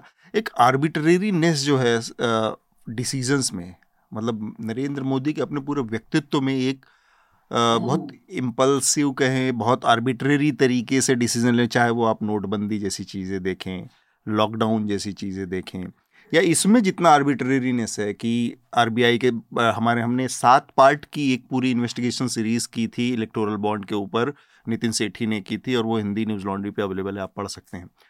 कितने लोगों ने कितनी संस्थाओं ने इसके खिलाफ चेताया चेतावनियाँ दी और ये सब कहा उसके बावजूद उन्होंने कोई किसी की सुनवाई नहीं की, इसको बुलडोज एक तरह से किया। पीएम केयर्स के नाम से एक फंड बन गया। इसी तरह का एक है। अब वो एक अलग किस्म जबकि उसमें पब्लिक मनी गया है। बहुत सारे पी ने उसमें सौ सौ करोड़, डेढ़ डेढ़ सौ करोड़, दो दो सौ करोड़ रुपए डाले। उसमें भी इसी तरह का एक ओपैकनेस है कि पैसा तो आया। अब वो पैसा इस्तेमाल कौन कर रहा है कैसे कर रहा है वो आरटीआई के तहत भी नहीं है उसकी जानकारी किसी को नहीं दी जाती वो कौन इस्तेमाल करता है किसकी कौन उसमें हल चलाकर पैसा लेके आया है ये भी नहीं बता मतलब बताने की ज़रूरत समझ में आती उनको। तो इस तरह का जो आर्बिट्रेरीनेस है ये आ, किसी सरकार के कामकाज पर कितनी रोशनी डालता है? जो आदमी टॉप पे बैठा है जो इस देश का प्रधानमंत्री है जिसके जिसको लगता है कि सारा विजडम उसके ऊपर आ गया है और वो जो फैसले लेगा सही होगा। उसके ऊपर ये कितनी रोशनी डालता है? इस तरह के फैसले। और मैं चूँकि चार फैसले इसीलिए मैंने गिना कि कोई एक इकलौता फैसला नहीं है। हम्म। तो आई आई थिंक अब इनमें से कुछ फैसले ना आर्बिट्री नहीं है। बहुत थॉट थ्रू जो इंटेंडेड कॉन्सिक्वेंस है वो कॉन्सिक्वेंस इनको मिला है। लेकिन ये हम सब के लिए एकदम आउट ऑफ़ द ब्लू है। तो मुझे लगता है कि फॉर एग्ज़ाम्पल अब जब मैंने इस पर ट्वीट भी किया था जब ये पूरा आ, हुआ था डिमोनेटाइजेशन तब हमारे सब चैनल बता रहे थे कि लाइव टेलीकास्ट है मोदी जी का हम्म। मैंने दो कट पॉइंट आउट किए थे क्योंकि मैं प्रोड्यूसर हूँ मैं हम्म। मतलब पिछले तीस साल से टीवी शोज़ ही बना रहा हूँ मैंने कहा दो कट हो ही नहीं सकते कि लाइव है क्योंकि मल्टी कैम सेटअप नहीं था सिंगल कैम सेटअप था, था हाँ। तो अगर उसी फ्रेम से उसी फ्रेम में कट किया ये शायद पाँच मिनट का लागो शायद पाँच घंटे का लागो लेकिन लाइव नहीं है ये मैं गारंटी के साथ कह सकता हूँ। तो लेकिन नो उस पर कोई इंक्वायरी हुई कि लाइव था कि नहीं कितने लोगों को पता नहीं? मतलब हम ऐसे युग में रह रहे हैं कि मोदी जी जाके यूए जाके बोल सकते हैं कि भाई ऐसे देशों की ज़रूरत है जहाँ सबको साथ लेके चला जाए। ट्रंप वहाँ पे की बोल रहा है कि हमें करप्ट फ्री चाहिए एक ऐसा लीडर चाहिए जो इंटेलिजेंट हो। मतलब आप कुछ भी पेल दें हम्म। कोई फ़र्क नहीं पड़ता क्योंकि कोई पूछने वाला है नहीं। जो कुछ डिसीजंस हैं कुछ हड़बड़ी में लिए हैं इल थॉट थ्रू हैं लेकिन कुछ डिसीजंस हमें आर्बिट्री लगती हैं लेकिन थॉट थ्रू हैं और जो उनका पर्पस था ना वो पूरा वो गोल उनका पूरा हो गया बस उसका पब्लिक इंटरेस्ट से कोई लेना देना नहीं था। हम्म। हृदय नहीं ज़्यादातर बातें हो चुकी हैं उसमें मुझे लगता है कुछ ऐसा जोड़ने की ज़रूरत अभी नहीं है जो बात अभिनंदन ने कही पर्याप्त। देखिए पब्लिक इंटरेस्ट तो किसी भी पॉलिटिकल पार्टी के दिमाग में नहीं है। हम्म, जब तक हमारी पॉलिटिकल पार्टियाँ इंटरनली डेमोक्रेटिक नहीं हो जाएँगी वहाँ पब्लिक इंटरेस्ट हो ही नहीं सकता। Every political party is like a corporate ये उनका ये है पर्पज के इलेक्शन जीतना है और उसके बाद अगला इलेक्शन जीतने की तैयारी करनी। जी। उसके बीच में एक इलेक्शन और दूसरे के बीच में एक कोई चीज़ गवर्नेंस नाम की भी आती है वो हमारे पॉलिटिकल पार्टियों के दिमाग में नहीं है। क्योंकि उनको डेमोक्रेसी की फंडामेंटल समझ ही नहीं है। हम्म। आप किसी भी पॉलिटिकल पार्टी को ले लीजिए सबका यही हाल है कि there is a group of people कहीं एक है कहीं दस हैं कहीं पाँच हैं वो फैसला कर रहे हैं कि भाई क्या करना चाहिए। भाई पार्टी की जो मेंबरशिप है उसका तो किसी से कौ... लीडर्स को पता भी नहीं हमारा मेंबर है कौन। हम्म, लेकिन इस पर चोकर सर मैं एक चीज़ आपसे डिसग्री करूँगा रिस्पेक्टफुली कि ये मतलब जो आपने बोला एकदम ठीक है लेकिन वो इनएविटेबल है। और मैं समझता हूँ कि जो इनएविटेबल है उससे लड़ना हमारे ऊर्जा एनर्जी का वेस्ट है। मैं हम्म, आपको उदाहरण देता हूँ। यूएन की एक बहुत क्रिटिसिज्म रहती बहुत क्रिटिसिज्म होती थी कि 63 परसेंट ये पता नहीं आज आज ये आंकड़ा कितना वैलिड है लेकिन करीब 15-20 साल मुझे याद है काफ़ी इस पर डिबेट होती थी। 63 percent of all the revenue of UN is spent on administration cost ये एड में नहीं जाता कि वहाँ की एड के एक बच्चे मर रहे हैं सोमालिया में। 63 परसेंट सैलरीज एडमिन रेंटल्स में जाता है। हम्म, लेकिन यूएन जैसी बॉडी में जिस लेवल के लोग चाहिए आपको आपको उनको सैलरी देनी पड़ेगी। हम्म, तो आधे से ज़्यादा पैसा एड में नहीं यूज़ हो रहा एडमिन कॉस्ट में यूज़ हो रहा है। ये बहुत बढ़िया नहीं है लेकिन इनएविटेबल है। सिमिलरली आप कहीं भी दुनिया में देख लीजिए यूएस में। अभी जो इंडोनेशिया का जो वो पागल से बंदे ने इलेक्शन जीत लिया है ठीक है? बोल्सनारो देख लीजिए। जो ह्यूमन बींग्स है ना वो इंडिविजुअल से ज़्यादा प्रभावित होते हैं। कॉजेज या एंटिटीज से नहीं। तभी कॉरपोरेशन में भी जब स्विच होता है ना लीडरशिप या स्टीव जॉब्स गया अब एप्पल वो नहीं रहेगा क्यों? एप्पल तो एप्पल है यार। हम्म, लेकिन स्टीव जॉब्स के बाद इट वेंट डाउन हिल ना। हम्म, डोनाल्ड ट्रंप ने रिपब्लिकन पार्टी को हाईजैक कर लिया। वहाँ तो पूरा प्राइमरी सिस्टम होता है। वहाँ तो उन्होंने इतना डेमोक्रेटिक करने की कोशिश की है। क्या है आजकल? अगर आपको इलेक्शन जीतनी है आप वो ह्यूमन टू ह्यूमन जो एक अट्रैक्शन होता है ना उससे जीत सकते हैं। आप कॉजेज से नहीं जीत सकते। हम्म, तो मैं भी पहले समझता था कि inner party democracy inner party. अब मैंने वर्ल्ड वाइड स्टडी किया है इलेक्शन। अपने यहाँ मैंने देखा है। कम्युनिस्ट पार्टी इसलिए रेलिवेंट हो गई। जब ज्योति बासु थे तब उसकी कोई हैसियत थी। Even till Jyoti Babu is this thing लेकिन एंटिटीज है ना चाहे वो रिपब्लिकन पार्टी हो चाहे वो कांग्रेस पार्टी हो चाहे वो भाजपा हो जब भाजपा भाजपा थी उतनी पावरफुल नहीं थी जब मोदी है। तो स्टेट में भी अब जयललिता चली गई। पार्टी तो वही है ना लेकिन औकात है या एडीएमके को? हम्म, उनकी मतलब जयललिता की सीट जीतने की औकात नहीं है। इट इज़ इनएविटेबल जब तक ह्यूमन बींग्स हमारी तरह हैं who identify more with people than with causes तब पॉलिटिकल पार्टीज़ लोगों के इंडिविजुअल्स के दम पे ही पार्टी इलेक्शन जीतेंगी। Right. और उस दौरान कितना वो गुड कर सकती हैं वो हमें प्रेशर बनाना पड़ेगा। लेकिन उनका जो स्ट्रक्चर या नेचर ह्यूमन नेचर नहीं बदलेगा जैसे कि यूएन मुझे लगता है दुनिया में एक अच्छा है कि यूएन है। हम्म, वो सब इफ़ेक्टिव है एकदम हंड्रेड परसेंट नहीं बहुत प्रॉब्लम्स हैं। लेकिन उसको चलाने के लिए sixty percent cost admin cost होना ही होना है।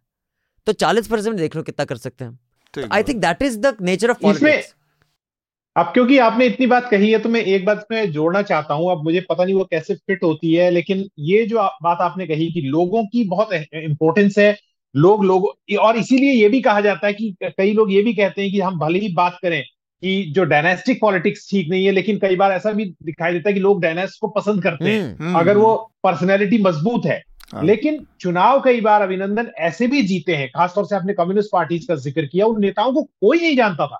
लेकिन उन पार्टीज़ का स्ट्रक्चर इतना मज़बूत है ज़मीन पर। हम्म, उस पार्टीज़ के कार्यकर्ता काम करने वाले हैं। हनन मुल्ला जो है मैं उनको छोटा नहीं कर रहा हूँ हनन मुल्ला जो है उन्होंने करीब नौ बार चुनाव जीता। वासुदेव आचार्य दस बार चुनाव जीते। आउटस्टैंडिंग पार्लियामेंटेरियन इसी तरह से और रूपचंद पाल हुआ करते थे। तो लेकिन अगर इनकी जगह की पार्टी किसी दूसरे को खड़ा करते तो उसके चुनाव जीतने की भी अच्छी खासी संभावना होती थी क्योंकि लोग तब उसको वोट नहीं देते। कार्यकर्ता जो है उनकी पकड़ इतनी मज़बूत होती थी। हम्म। तो अब इस वक्त मोदी जी के आने से ट्रंप के आने से किसी के आने से digital age it's a question of digital age we are in the age of reality shows completely I agree with that but लेकिन एक बात मैं कहना चाहता हूँ कि गेट कीपिंग जो है ना डेमोक्रेसी में gatekeeping is very important चाहे वो प्रभावी हो रही है नहीं है। तो गेट कीपिंग बिल्कुल बंद हो गई है। जिसे मोदी जी चाहेंगे जिसे राहुल जी चाहेंगे जिसे कोई चाहेगा हाँ। वो भीतर आएगा। पार्टी के अंदर तो आवाज़ ही नहीं उठती पार्टी छोड़िए गेट कीपिंग इंस्टीट्यूशन की नहीं हो रही पार्टी क्या बिल्कुल ठीक बात है। हाँ। देखिए वो अभिनंदन ने कहा वो सही है। मैं भी ह्यूमन बिहेवियर पढ़ रहा हूँ पचास साल से लेकिन फिर इनको पॉलिटिकल पार्टी और इस गवर्नेंस सिस्टम को डेमोक्रेसी कहना बंद कर देना चाहिए hmm. अगर हम कहेंगे कि political parties will be will be led by charismatic individuals and that is how it will work and Narendra Modi और डोनाल्ड ट्रंप और बोल्सोनारो और द फॉलो इन हंगरी और whatever Xi and Erdogan are the kind of people we are looking for in societies across the world let us be clear about that फिर इसको democracy नहीं कहना चाहिए। Democracy तभी होती है जब लोग ये महसूस करें कि what they are interested in what they are doing is has some impact on the governance of the society and the reason is why as why Trump come in the Republican party as an organisation is broken and people in the US admitted कि हमारी party खत्म हो गई है। हम्म party is also an institution, party is also an organization. If you make that organization totally dependent on the chief executive, फिर तो ठीक है आप स्टीव जॉब्स की तरह कंपनी चले ये तो मैं कह ही रहा हूँ ये पार्टियाँ कंपनियों की तरह चल रही हैं। हम्म। उनका ऑब्जेक्टिव फ़ंक्शन है इलेक्शन जीतना। मुनाफा कमाना तो है लेकिन वो इलेक्शन जीतने के लिए मुनाफा कमाया जाता है। ठीक बात। तो मेरे ख्याल से दो कॉन्फ्लिक्टिंग व्यूज़ में आपको बहुत सारी चीज़ें भी समझ में आई होंगी। समय को ध्यान में रखकर हमारे पास एक और विषय जिस पर मैं लोगों के कमेंट ज़रूर चाहूँगा, उस पर हमें बातचीत करनी चाहिए, क्योंकि ये इस समय दिल्ली और इसके आसपास के इलाके में एक बहुत बड़ा चिंता का सबब सरकारों के लिए भी और लोगों के लिहाज से देखें तो रोज़मर्रा का जीवन उससे प्रभावित हो रहा है। ट्रैफ़िक जैम, ये सारी चीज़ें लगी हुई हैं। हालाँकि, किसान अभी दिल्ली की सीमा से 200 किलोमीटर दूर हैं, शंभू बॉर्डर जहाँ पर है। लेकिन दिल्ली में आए दिन जो उसकी तैयारियाँ पुलिस ने कर रखी है उसने कमर तोड़ रखी है पूरी ट्रैफ़िक हाँ, व्यवस्था की। फार्मर जो तो, दो सौ तो जो बैंड बजी हुई है आप नोएडा से दिल्ली आने वाले गुड़गांव से दिल्ली आने वाले और बाकी जो अलग अलग तमाम बॉर्डर से हैं उनसे किसानों के आंदोलन को लेकर एहतियात आमतौर पर हमारे यहाँ क्राइम का रेट जब हम साल दर साल एनसीआरबी के आप आंकड़े देखेंगे तो क्राइम का रेट बढ़ता जाता है। क्राइम की दर बढ़ती जाती है क्राइम के नंबर्स बढ़ते जाते हैं। वहाँ पर एहतियाती उपाय पुलिस के नाकाम रहते हैं, लेकिन यहाँ पर एहतियाती उपाय इतने ज़्यादा हैं कि किसानों के पहुँचने से पहले ही सारा चाक चौबंद व्यवस्था है।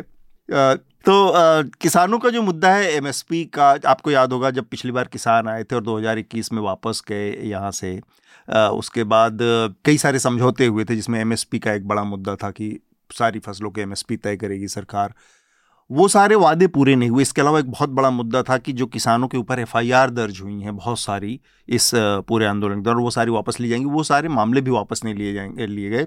इनफैक्ट उन सारे मामलों में अब लोगों को बुलाया जाने लगा था। पिछले छः महीनों के दौरान किसान आंदोलन के दौरान जो एफआईआर दर्ज हुई थी, उसमें लोगों को कॉल किया जाने लगा, समन भेजा जाने लगा था। तो ये सारी स्थितियाँ हुई। किसान एक बार फिर से दिल्ली की तरफ़ कूच करने का फैसला किया उन्होंने और विरोध प्रदर्शन शुरू हो गए। इस समय वो पंजाब और हरियाणा का बॉर्डर है, जिसको शंभू बॉर्डर कहते हैं। अम्बाला और पटियाले ज़िले की सीमा लगती है वहाँ पर। वहाँ से पंजाब और हरियाणा अलग होते हैं वहाँ पर पहुँचे हुए हैं। वहाँ से दिल्ली आने में अभी वक्त है, वहाँ पर रोका गया है उनको। तीन राउंड की बात हो चुकी है। कोई खास बातचीत में प्रगति नहीं हुई है सरकार से, केंद्र सरकार से और किसानों के प्रतिनिधियों से। चौथे राउंड की बातचीत 18 तारीख को होनी है। आज हम ये रिकॉर्ड कर रहे हैं 16 तारीख को। दो दिन बाद चौथे राउंड की बातचीत होगी। क्या फैसला होगा वो अपडेट भी बसंत कुमार हमारे रिपोर्टर हैं जो ग्राउंड से रिपोर्टिंग कर रहे हैं, वो आप तक पहुँचाएँगे। इसके अलावा और भी तमाम खबरें इससे संबंधित आप तक पहुँचती रहेंगी। सबसे पहले जो सरकार ने वादा किया था और एमएसपी हृदय आपने भी उस मसले को लगातार देखा है एमएसपी को लेकर मैं अपने को रोक रहा हूँ लेकिन रोक नहीं पा रहा हूँ कि बहुत सारे लोगों ने एमएसपी को लेकर बहुत जो हमारे पब्लिक इंटेलेक्चुअल हैं कुछ लोग उन लोगों ने अपना पूरा रवैया बदल लिया अपना चेहरा बदल लिया है। पहले जो लोग एमएसपी समर्थक हुआ करते थे अब विरोधी हो गए हैं रोक लिया तो अच्छा है। तो इस पर एमएसपी की जो मसले पर सरकार का वादा था और किसानों के और जो मुद्दे हैं उस पर सरकार क्योंकि आपको याद हो तो मोदी जी ने एक बात कही थी कि मेरे लिए सिर्फ़ चार जातियाँ हैं किसान महिला यूथ और गरीब।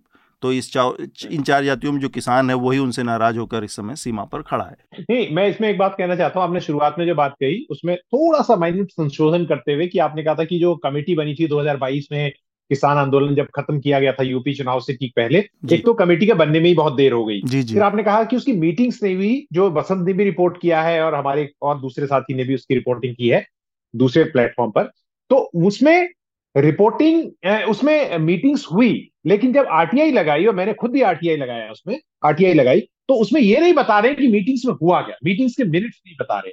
और उसमें क्या प्रगति हुई है किसी को नहीं मालूम। हम्म। जब मैंने उसके पर्सनल पर्सनल लोगों से बात की उस उस जगह पे उस मीटिंग के सदस्यों से तो वो कहते हैं कि पिछले चार महीने से कह रहे हैं कि बस उसकी रिपोर्ट अब आने ही वाली है। हम्म। लेकिन हमें पता है कि उस मीटिंग में कुछ नहीं हुआ। लेकिन इस वक्त जो मौजूद सवाल है वो ये है हम सब जानते हैं वो ये कि सरकार से किसान एमएसपी की लीगल गारंटी मांग रहे हैं। जी। लेकिन अभी का जो सवाल है महत्वपूर्ण वो ये कि सरकार से किसान जो है वो एमएसपी की एक लीगल गारंटी मांग रहे हैं वो कह रहे हैं कि आप हमें कानूनी रूप से ये गारंटी दे दीजिए कि इसका एमएसपी इतना होगा।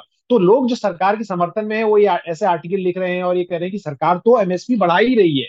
हर बार एमएसपी बढ़ा रही है विच इज़ हाफ़ ट्रूथ बढ़ तो रहा है समर्थन मूल्य। लेकिन लीगल गारंटी देने से क्या होता है कि किसान को फिर कॉर्पोरेट जो है अगेन कंपनियाँ जो है वो ठग नहीं सकेंगी। उसके पास ये हो जाएगा इस थ्रेशोल्ड से मुझे ऊपर खरीदना है। अभी क्या होता है कि जब प्रोक्योरमेंट होता है पहले मंडियों में तो सरकार खरीदती है और जब सरकार के पास अपने भंडार भर जाते हैं फिर सरकार हट जाती है फिर प्राइवेट प्लेयर्स आ जाते हैं। कई जगह ऐसा भी हुआ है कि प्राइवेट प्लेयर्स उससे पहले जाते हैं घरों से अच्छी कीमत देके खरीदते हैं जब उन्हें ज़रूरत होती है अपनी इंडस्ट्री के लिए अनाज की।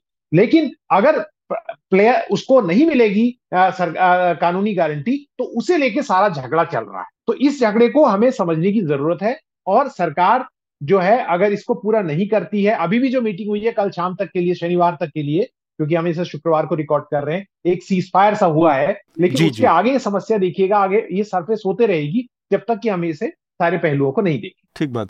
इसमें एक चीज़ मेरे समझ में आया शार्दुल और अभिनंदन आप दोनों से मैं जानना चाह रहा हूँ। प्रधानमंत्री कोई बात कह देते हैं तो उसका एक वक्त होता है कि देश के प्रधानमंत्री ने एक बात कही है उन्होंने जब इस फैसले के किसानों का आंदोलन ख़त्म करवाने के लिए देश को एक संदेश दिया था तब उन्होंने जो बात कही थी वो मुझे याद है उसके कुछ शब्द की दिए के लॉ की तरह पवित्र नीयत थी हमारी जिसमें हमने ये फैसला किया। हाँ ये हाँ, यही उनका हाँ, उनके शब्द थे कि दिए के लॉ की तरह पवित्र जो हमारे फैसले थे हम उसको किसान भाइयों को नहीं समझा सके इसलिए हम उनको एमएसपी भी देंगे और हम उनके सारे मामले भी वापस लेंगे।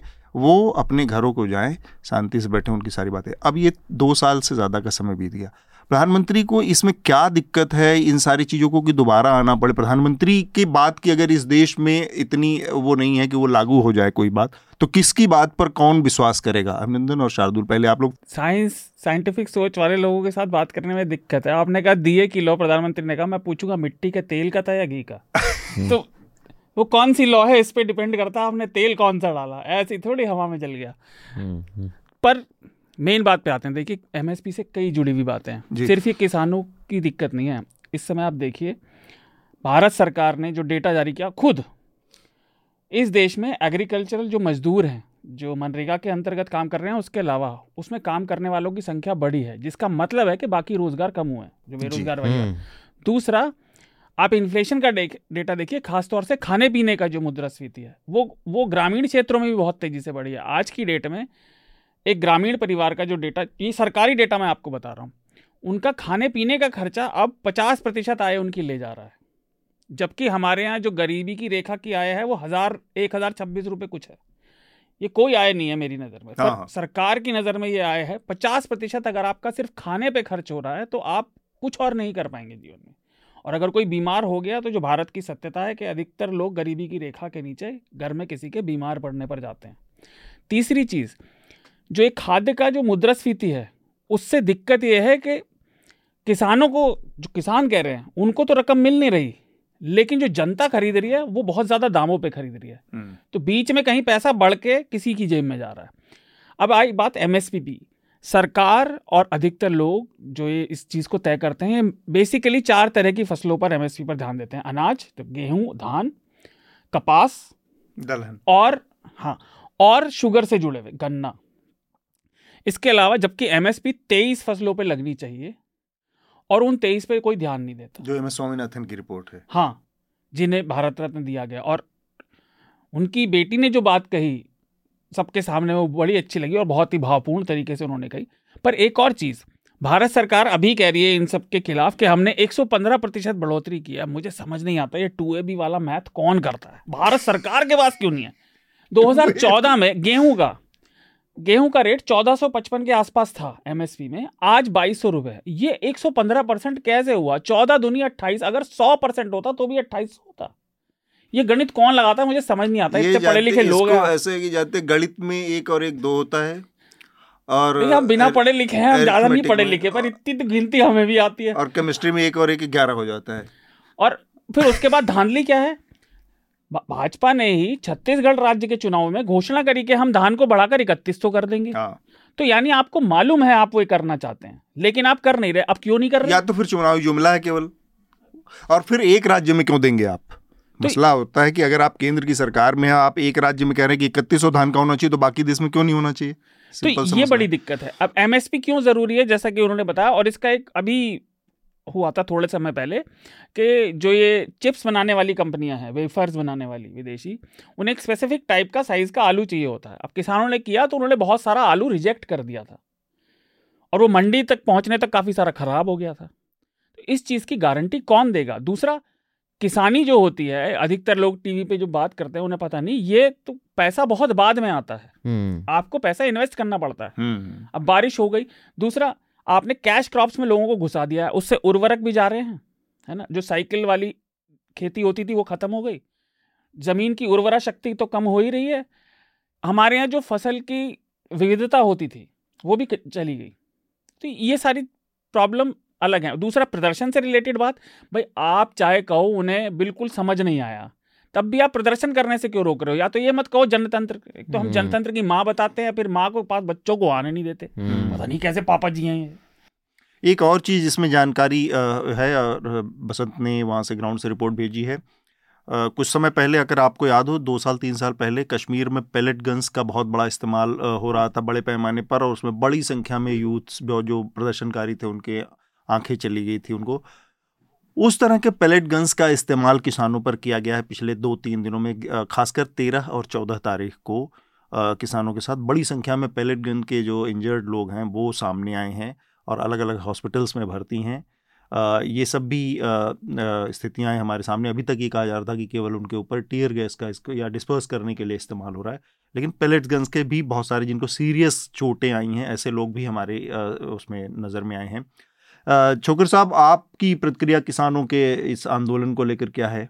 देखिए मैं तो इस चीज़ से थोड़ा सा अचंभित हुआ कि हम लोग इस डिस्कशन में डेटा कोट कर रहे हैं और आप ये कह रहे हैं कि प्रधानमंत्री जी ने ये कहा था। ये सरकारी डेटा और पॉलिटिशियंस के कहने पे कब से आप लोग विश्वास कर रहे हैं? हम्म। जितना डेटा अभी बताया गया और जो आपने प्रधानमंत्री जी को कोट किया मैं तो इन चीज़ों को सही बिल्कुल समझता ही नहीं। ये इनका इंटरेस्ट फार्मर्स की प्रॉब्लम सॉल्व करना नहीं है। इनका इंटरेस्ट फार्मर्स का भला करना नहीं है। इनका इंटरेस्ट उन लोगों का भला करना है जिनसे कम दाम पे खरीद के अपने उसमें टाइलोज में भर के रखेंगे, उन लोगों के फ़ायदे की बात हो रही है। तो किसानों को जो दो साल पहले कहा गया था वो भी झूठ था। और जो अब कहा जा रहा है हर शाम को मीटिंग होती है आठ आठ बजे ग्यारह ग्यारह बजे तक मैं देखता हूँ उसके बारे में। हाँ। सब झूठ कहा जा रहा है। कमेटी बनेगी कमेटी बनेगी। अरे भैया वो मुंडा जी कह रहे हैं कि सरकार के अपने नियम है काम करने के। अरे हमें नहीं पता सरकार के काम करने के क्या नियम है। हम्म। दो दिन में काम हो जाता है एक दिन में काम हो जाता है। चौबीस घंटे से कम में इलेक्शन कमिश्नर अपॉइंट हो जाता है। वहाँ कार का सरकार के काम करने का नियम कहा गया। हम्म। ये तो अगर किसान इनकी बात मान लेते हैं तो उनकी एक बहुत भारी गलती होगी इस दफ़ा भी। हम्म। और दिक्कत यह है कि इस दफ़ा बहुत सारे किसान जो हैं और किसानों के नेता उनको सरकार ने अपने कब्जे में किया हुआ है। और ये जो लोग ये कर रहे हैं मैं नहीं जानता ये लोग कौन है। मैंने पिछली दफ़ा भी कोशिश की थी कि ये पता करूँ उनके लीडरशिप का ग्रुप कौन है वो पता नहीं लगा मुझे ना अब पता लगा। तो इनको ये शुरू करके छोड़ना नहीं चाहिए। लोगों को सड़कों पे आना पड़ेगा। अगर सड़कों पे अपने आप नहीं आएँगे तो जब देश में कम्युनल डिसहारमनी और फैलेगी सोशल अनरेस्ट बढ़ेगा तो फिर सड़कों पे आना पड़ेगा। हम्म। सड़कों पे आए बगैर इसका कोई इलाज नहीं है। मुझे बहुत अच्छा नहीं लगता ये कहने में जी जी। कि जन आंदोलन जब तक जन आक्रोश नहीं होगा तब तक इस देश में सुधार इस सिचुएशन में नहीं होने वाला। और जितनी देर लगेगी वह जैसे ही इलेक्ट्रोल बॉन्ड की फैसले आने में जितनी देर लगी उतना नुकसान हुआ। जब तक जन आक्रोश आंदोलन नहीं होता तब तक ये नुकसान होता रहे। ठीक बात है। आ, समय काफ़ी हो गया है रिकमेंडेशन भी पूरा करना है लेकिन उससे पहले एक हमारे जो सब्सक्राइबर हैं उनका लेटर है बहुत छोटा सा मैं जल्दी से पढ़ देता हूँ। सोम सुब्रो चौधरी हैं सोम सुब्रो ने हमें पत्र भेजा है। आप सभी को नमस्ते। पिछले बार अतुल जी ने बोला कि चिट्ठियाँ नहीं आ रही हैं तो सुन के मुझे बुरा लगा। इतने दिनों से मैं सोच रहा था, लेकिन लिखने को भूल जाता था। बस यही कहना चाहूँगा कि बहुत अच्छा है और ये देखकर बहुत अच्छा लग रहा है कि शार्दुल जी वापस आ गए हैं। आ, मैं बोलना चाहूँगा कि उनको राम मंदिर को लेकर उनके जो विचार थे काफ़ी अच्छे थे और एक अलग दुनिया आ, को हमारे सामने रखते हैं। काफ़ी लोगों ने बुरा भला कहा यह चीज़ तो हमें इंसान बनाती है कि हमारी अपनी छोटी सी इतिहास और ज़िंदगी कैसे हमें तैयार करती है। नहीं तो क्या फ़र्क है कि हम में और किसी मशीन में? मोदी जी की सरकार तो चाहेगी कि हम सब न्यूज़ व्हाट्सअप देखते हुए देख के मशीन की तरह सोचने लगें। हम्म। पर न्यूज़ लॉन्ड्री जैसे संस्थान शब्दों की के मूल्य को बचाए रखे हुए हैं। नाम के बाद जी बोलना मुझे अजीब लग रहा है लेकिन फिर भी मजबूरी में लगा रहा हूँ। आपका शुभचिंतक और subscriber Shom thank you thank you Som. Thank you so much यहाँ से नाम से और आपने अपने नाम के उच्चारण के बारे में लिखा है। एस ओ एम है लेकिन उच्चारण शोम होगा। तो मैं अंदाज़ा लगा रहा हूँ कि आप बंगाल से बिलोंग करते होंगे। बहुत बहुत धन्यवाद। इसी लाइन को लेकर जो आखिर में इन्होंने बात कही है कि न्यूज़ लॉन्ड्री जो काम कर रहा है, वो काम थोड़ा मुश्किल काम है क्योंकि सब्सक्राइबर्स के दम पे काम करने का मतलब ऐसा है जैसे आपको रोज़ कुआँ खोद के पानी पीना है। तो वो कुआँ खोद कर पानी पीने की हिम्मत तो हमने जुटा ली है अब उस हिम्मत को बनाए रखने में आप हमारी मदद करें। रिकमेंडेशन की प्रक्रिया पूरी कर लेते हैं जो कि हमारे साथ दो ऑनलाइन जो हमारे साथ मेहमान जुड़े हैं उनसे सबसे पहले मैं चाहूँगा कि दे दें। सबसे पहले हृदय क्यों नहीं आप हमारे सब्सक्राइबर्स और श्रोताओं को अपना रिकमेंडेशन बताते हैं? तो आज हमने बहुत सारी बातें की तो मैं आज दूसरे तरीके से बताना चाहूँगा क्योंकि आज जगदीप जी ने काफ़ी बोला है तो एडीआर की वेबसाइट पर बहुत सारी बातें हैं। तो पहले तो यह है कि उस उसकी वेबसाइट का एज ए मैं चाहता हूँ जो लोग हमारे श्रोता हैं उसका लिंक दिया जाए। ताकि वो उसे पढ़ सकें। दूसरी जो है न्यूज़ लॉन्ड्री की जो आ, पूरी एक सीरीज़ की थी जो पहली सात पार्ट में सीरीज़ आपने कहा था वो हिंदी में है।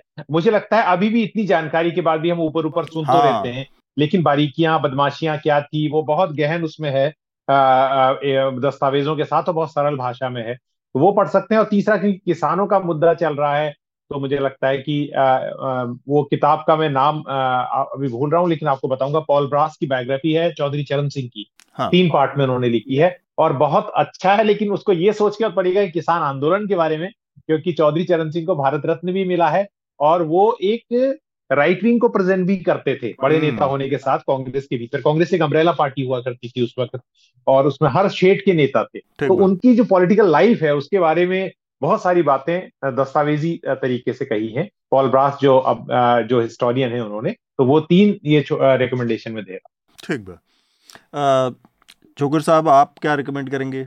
भाई देखो अध्यक्ष तो प्रोफेशनल रिकमेंडेशन देने वाले लगते हैं जैसे इन्होंने दनादन तीन बोल दिए। हाँ क्योंकि वो हमारे हमारे यहाँ आते रहते हैं ना तो उनको पता हम तो हाँ। हम तो आपकी वेबसाइट पर की बता रहे हैं रिकमेंडेशन लेकिन मैं तो सिर्फ़ यही कह सकता हूँ कि देश हम जितने देश में यहाँ नागरिक हैं, हमको ये सोचना चाहिए कि हमारा देश कहाँ जा रहा। मुझे इस देश को लेके बहुत चिंता है और ये जो परसों कल फैसला आया वो बड़ी अच्छी बात है, लेकिन उसका क्या असर होगा वो मैंने बात की कि आर बैक टू 2017 तो ये मुद्दे जो इलेक्टोरल रिफॉर्म वगैरह है, ये बड़ी छोटी चीज़ें हैं।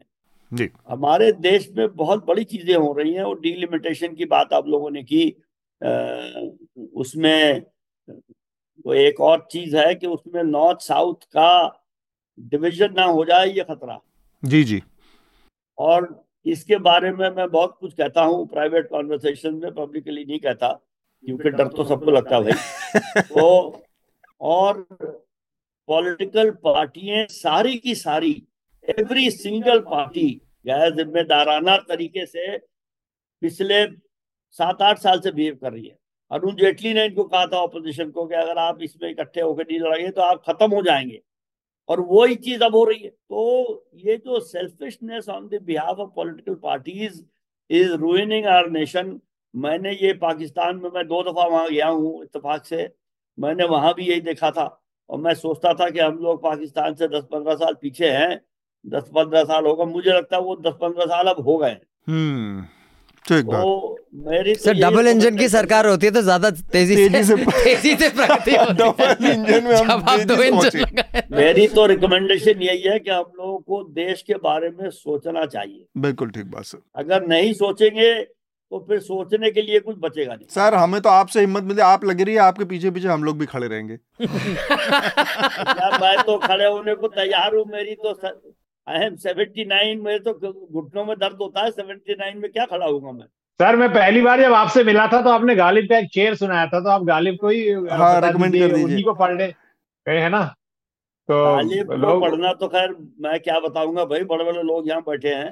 तो मैं तो ये समझता हूँ कि हमें हमें देश के बारे में सोचना चाहिए। ठीक बात। उसके बगैर बड़ा मुश्किल है। शार्दुल आप क्या रिकमेंड बात करने से काम नहीं चलेगा। बिल्कुल। शार्दुल आप क्या रिकमेंड करेंगे? तीन। रिकमेंडेशन तो एक पहला तो मैं जगदीप चोकर जी का ही आर्टिकल है न्यूज़ लॉन्ड्री पे जब ये पास हुआ था इलेक्टोरल बॉन्ड्स का जी, जी। Transparency and anonymity get go together yes तो वो पढ़ें। दूसरा मैं व्यक्तियों को बहुत कम पसंद करता हूँ। उस समय बात हुई प्रधानमंत्री जी की कि विमर्श न करने की आदत पर उस पर फिर कभी बात करेंगे। हम्म, पर कुछ लोग मुझे भी पसंद आते हैं बहुत कम ऐसे लोग हैं क्योंकि आपको बहुत लोगों को छानना पड़ता है कमियाँ सभी के अंदर होती हैं। ठीक बात। अमेरिका की बात कर रहे थे अभिनंदन बीच में। जॉन स्टीवर्ट ऐसे पॉलिटिकल कमेंटेटर है अगर आप ऐतिहासिक रूप से देखेंगे तो वो वापस आए हैं वो वापस चुनावों के लिए आए हैं। हम्म, वो हफ़्ते में एक शो करेंगे। वो एक व्यक्ति है जिसके पॉलिटिकल कमेंट्री को मैं थोड़ा सा अपने क्रिटिकल माइंड को कम प्रायोरिटी देके सुन सकता हूँ। आप ज़रूर सुने मुझे वो बहुत पसंद है उनका स्टाइल भी और उनकी कमेंट्री भी। हम्म, तीसरा इस हफ़्ते बसंत पंचमी भी थी और वैलेंटाइंस डे भी था। एक ही दिन। लोगों के अपने अपने विचार भी थे तो मैंने आपसे ज़िक्र भी किया था। एक अ, किताब मैंने अभी रिसेंटली पढ़ी और संदर्भ में बता दो थोड़ा सा टाइम लगे मैं इस हफ़्ते एक जगह बैठा था तो वहाँ लोग झगड़ रहे थे कि ये हफ़्ता पूरा लव का है कि एक दिन है और मैं मनी मन सोच रहा था यार अगर एक दिन और एक हफ़्ता ही रखोगे प्यार करते तो फिर तुमने करना नहीं हम्म। सीखा। Very nice. अगर प्यार भी डूब के नहीं किया तो फिर क्या ही किया यार। हम्म, तो साहिर लुधियानवी की तलखियाँ। हम्म, that's a lovely book, I have it. और उसमें आपको तरह तरह की नज्म मिलेंगी जैसे बिल्कुल। खासतौर से ताजमहल और यूसकी हूँ। और नूरजहां की मजार पर हम्म। वो भी है उसमें। बहुत बहुत बढ़िया किताब है। और वो पहली बार सत्तावन में राजकमल प्रकाशन ने की थी पर अब आपको अमेजोन में एक मिल हफ़्ते के अंदर ये दूसरी बार तलखियों का ज़िक्र मेरे सामने आ पहले भी मैंने किया था हाँ। उस दिन। हाँ। अभिनंदन आप क्या रिकमेंड अब करेंगे? म- मैं क्योंकि हफ़्ता भी मैं होस्ट करता हूँ और मैं उस पर रिकमेंडेशन देता हूँ और क्योंकि मेरी ऑलमोस्ट हंड्रेड परसेंट जो न्यूज़ कंजम्पशन और इन्फॉर्मेशन कंजम्पशन इंग्लिश में होती है तो अक्सर जब भी मैं दो तीन महीने में एक बार आता हूँ मेरी रिकमेंडेशन बड़ी थकेली सी होती है क्योंकि मैं हिंदी पढ़ता ही तो मैंने डिसाइड किया है अब जब भी हमें चर्चा बुलाएँगे मैं कुछ रिकमेंड तो कर नहीं सकती क्योंकि मैं हफ़्ता पे करता तो मुझे हिंदी शायरी का बहुत शौक है। हाँ तो मैं एक एक आध कोई शेर या कविता हाँ, पढ़ दूँगा। बिल्कुल। आज मैं कविता नहीं पढ़ रहा मैं एक गाने के लिरिक्स पढ़ रहा हूँ हाँ। क्योंकि आज सुबह मुझे गूगल बुलाया गया था एक इवेंट हो रहा था उनका तो कई न्यू स्टार्टअप्स थे तो उनको एक इंटरेक्शन था कि क्या जब न्यूज़ लॉन्च स्टार्ट किया क्या चैलेंजेस है? तो मैंने उनको बोला था कि एक चीज़ जब आप न्यूज़ में घुसो तो अगर आपको कॉम्बैट पसंद नहीं है तो न्यूज़ में मत घुसो। इट्स अ कॉम्बैट स्पोर्ट ये लिटरेचर नहीं है कि हम आराम से प्यार से बैठ के दो चार बातें करेंगे। हम्म, आप रोज लड़ेंगे। और कोइंसिडेंस ऐसा हुआ कि जब मैं वापस आ रहा था तो रेडियो पर ये गाना बजा। तो मैं इसके लिरिक्स सुनाना चाहता हूँ। क्या बात हमारे सब लोगों को क्योंकि जो जर्नलिस्ट सुन रहे हो ना और अगर उनको कॉम्बैट का शौक नहीं है आप कोई और प्रोफेशन चूज़ कर लीजिए। हाँ। क्योंकि ये जर्नलिज्म है और उसके लिरिक्स हैं सूरज तेरा चढ़ता ढलता गर्दिश में करते हैं तारे दंगल दंगल। ठीक है? धड़कने छाती में जब दुबक जाती हैं पीठ थप थपा उनको फिर जगह बात बन जाती है। बावले हाथी सी हर चुनौती है रे सामने खड़ी घूर के बड़ी आँख दिखलाती है। तो आँख से उनकी आँख मिला के भिड़ जाने का नाम है प्यारे दंगल दंगल।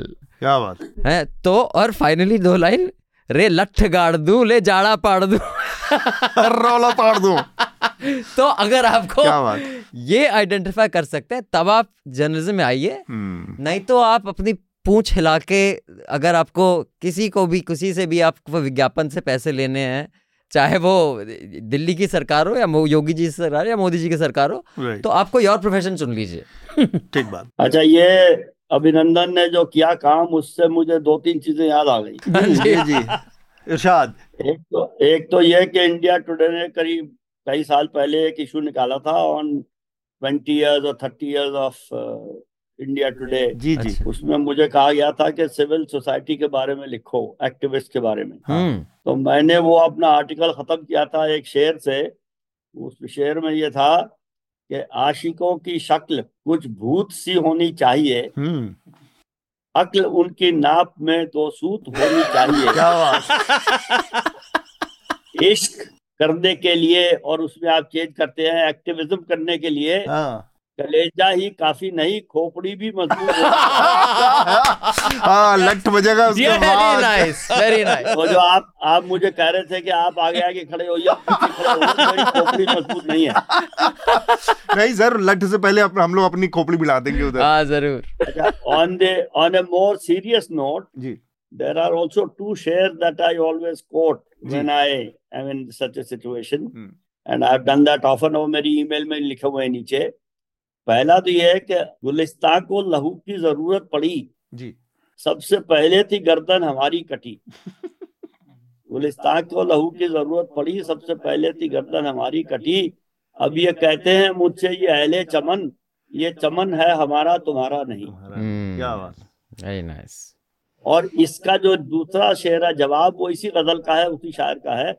वो कहते हैं जालिमों अपनी किस्मत पे नादा न हो दौर बदलेगा ये वक्त की बात है। बिल्कुल। जालिमों अपनी किस्मत पे नादा न हो दौर बदलेगा ये वक्त की बात है। वो यकीनन सुनेगा सदाएँ मेरी क्या तुम्हारा खुदा है हमारा नहीं? वाह वाह वाह क्या बात। वेरी नाइस यस तो तो इतनी खूबसूरत सीरियस बात है। अब इतनी तो खूबसूरत पोइट्री के बाद मेरे रिकमेंडेशन की कोई वजह बचती नहीं है। और चूँकि मजबूरी है मेरी तो मैं भी एक आध कर ही देता हूँ। एक किताब है इंडियंस के नाम से नमित अरोड़ा ने लिखी है और वो हिंदी में भी उपलब्ध हुई है। तो हिंदी वाली मैंने पढ़ी। बड़ी खूबसूरत किताब है बहुत एंथ्रोपोलॉजिकल तरीके से। वो उन शहरों को विज़िट करती है जिन शहरों में पुराने दौर में जो इंडियन इन भारत में यात्रा करने के लिए ट्रेवलर्स आए थे अलग अलग टाइम पे फाहियान और तमाम। तो जिन जिन शहरों में गए, जहाँ जहाँ उन जिन जिन चीज़ों का मेंशन किया था, उन उन शहरों में अब जाकर उन्होंने उन निशानों को खोजने की कोशिश की तो मुझे एक आइडिया के लिहाज से भी बहुत अच्छी लगी और भारत को मतलब उस पूरी एंशियंट जो सिविलाइजेशन है उसके तार को पकड़ने की कोशिश भी। तो वो किताब है बड़ी अच्छी सी, उसको रिकमेंड करें। इसके अलावा हृदय ने रिकमेंड किया, लेकिन मैं मैं भी उसको रिकमेंड करना चाहता हूँ। जो सात पार्ट की हमारी इलेक्टोरल बॉन्ड की सीरीज़ है, उसको अगर आप चाहें, हिंदी में उपलब्ध है, ज़रूर पढ़ें। उसको पढ़ने के बाद आपको समझ में आएगा कि इसमें कितनी सारी गड़बड़ियाँ थी। आपको सुप्रीम कोर्ट का फैसला पता होगा, लेकिन उसमें जिस तरह से एक के बाद, एक के बाद एक इंस्टीट्यूशन को बुलडोज करके, किनार करके, किनारे खारिज करके उसको लाया गया था, उसमें कितनी गड़बड़ियाँ थी, वो भी आपको जानना चाहिए। इसके साथ ही हम आज की चर्चा को यहाँ पर रोकेंगे। आज बहुत दिलचस्प और विस्तार से बातचीत हुई। जगदीप चोकर हृदय जोशी शार्दुल कात्यायन और अभिनंदन आप सबका बहुत बहुत शुक्रिया। धन्यवाद और मैं पिछले हफ़्ते की तरह फिर याद दिलाऊँगा आप जिस भी मीडियम पे इस पॉडकास्ट को सुनते हैं वहाँ पूरी रैंकिंग दें लोगों को भेजें। ज़्यादा से ज़्यादा लोगों को सब्सक्राइब करने के लिए बोलें। थैंक यू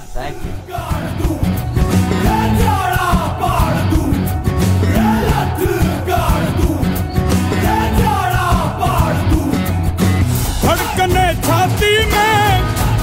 छा दुबक जाती हैं।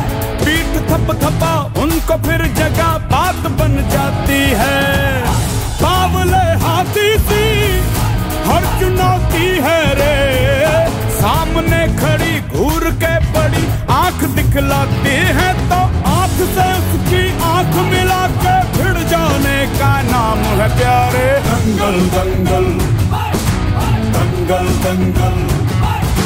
सूरज तेरा चढ़ता ढलता गर्दिश में करते हैं तारे दंगल दंगल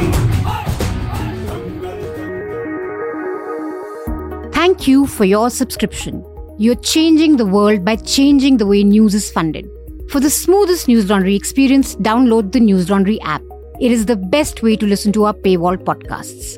And you'll also get access to all free News Laundry shows. Keep us ad free and subscriber funded. Help us grow. Tell people who listen to you to pay to keep news free. Subscribe to News Laundry. Keep journalism independent.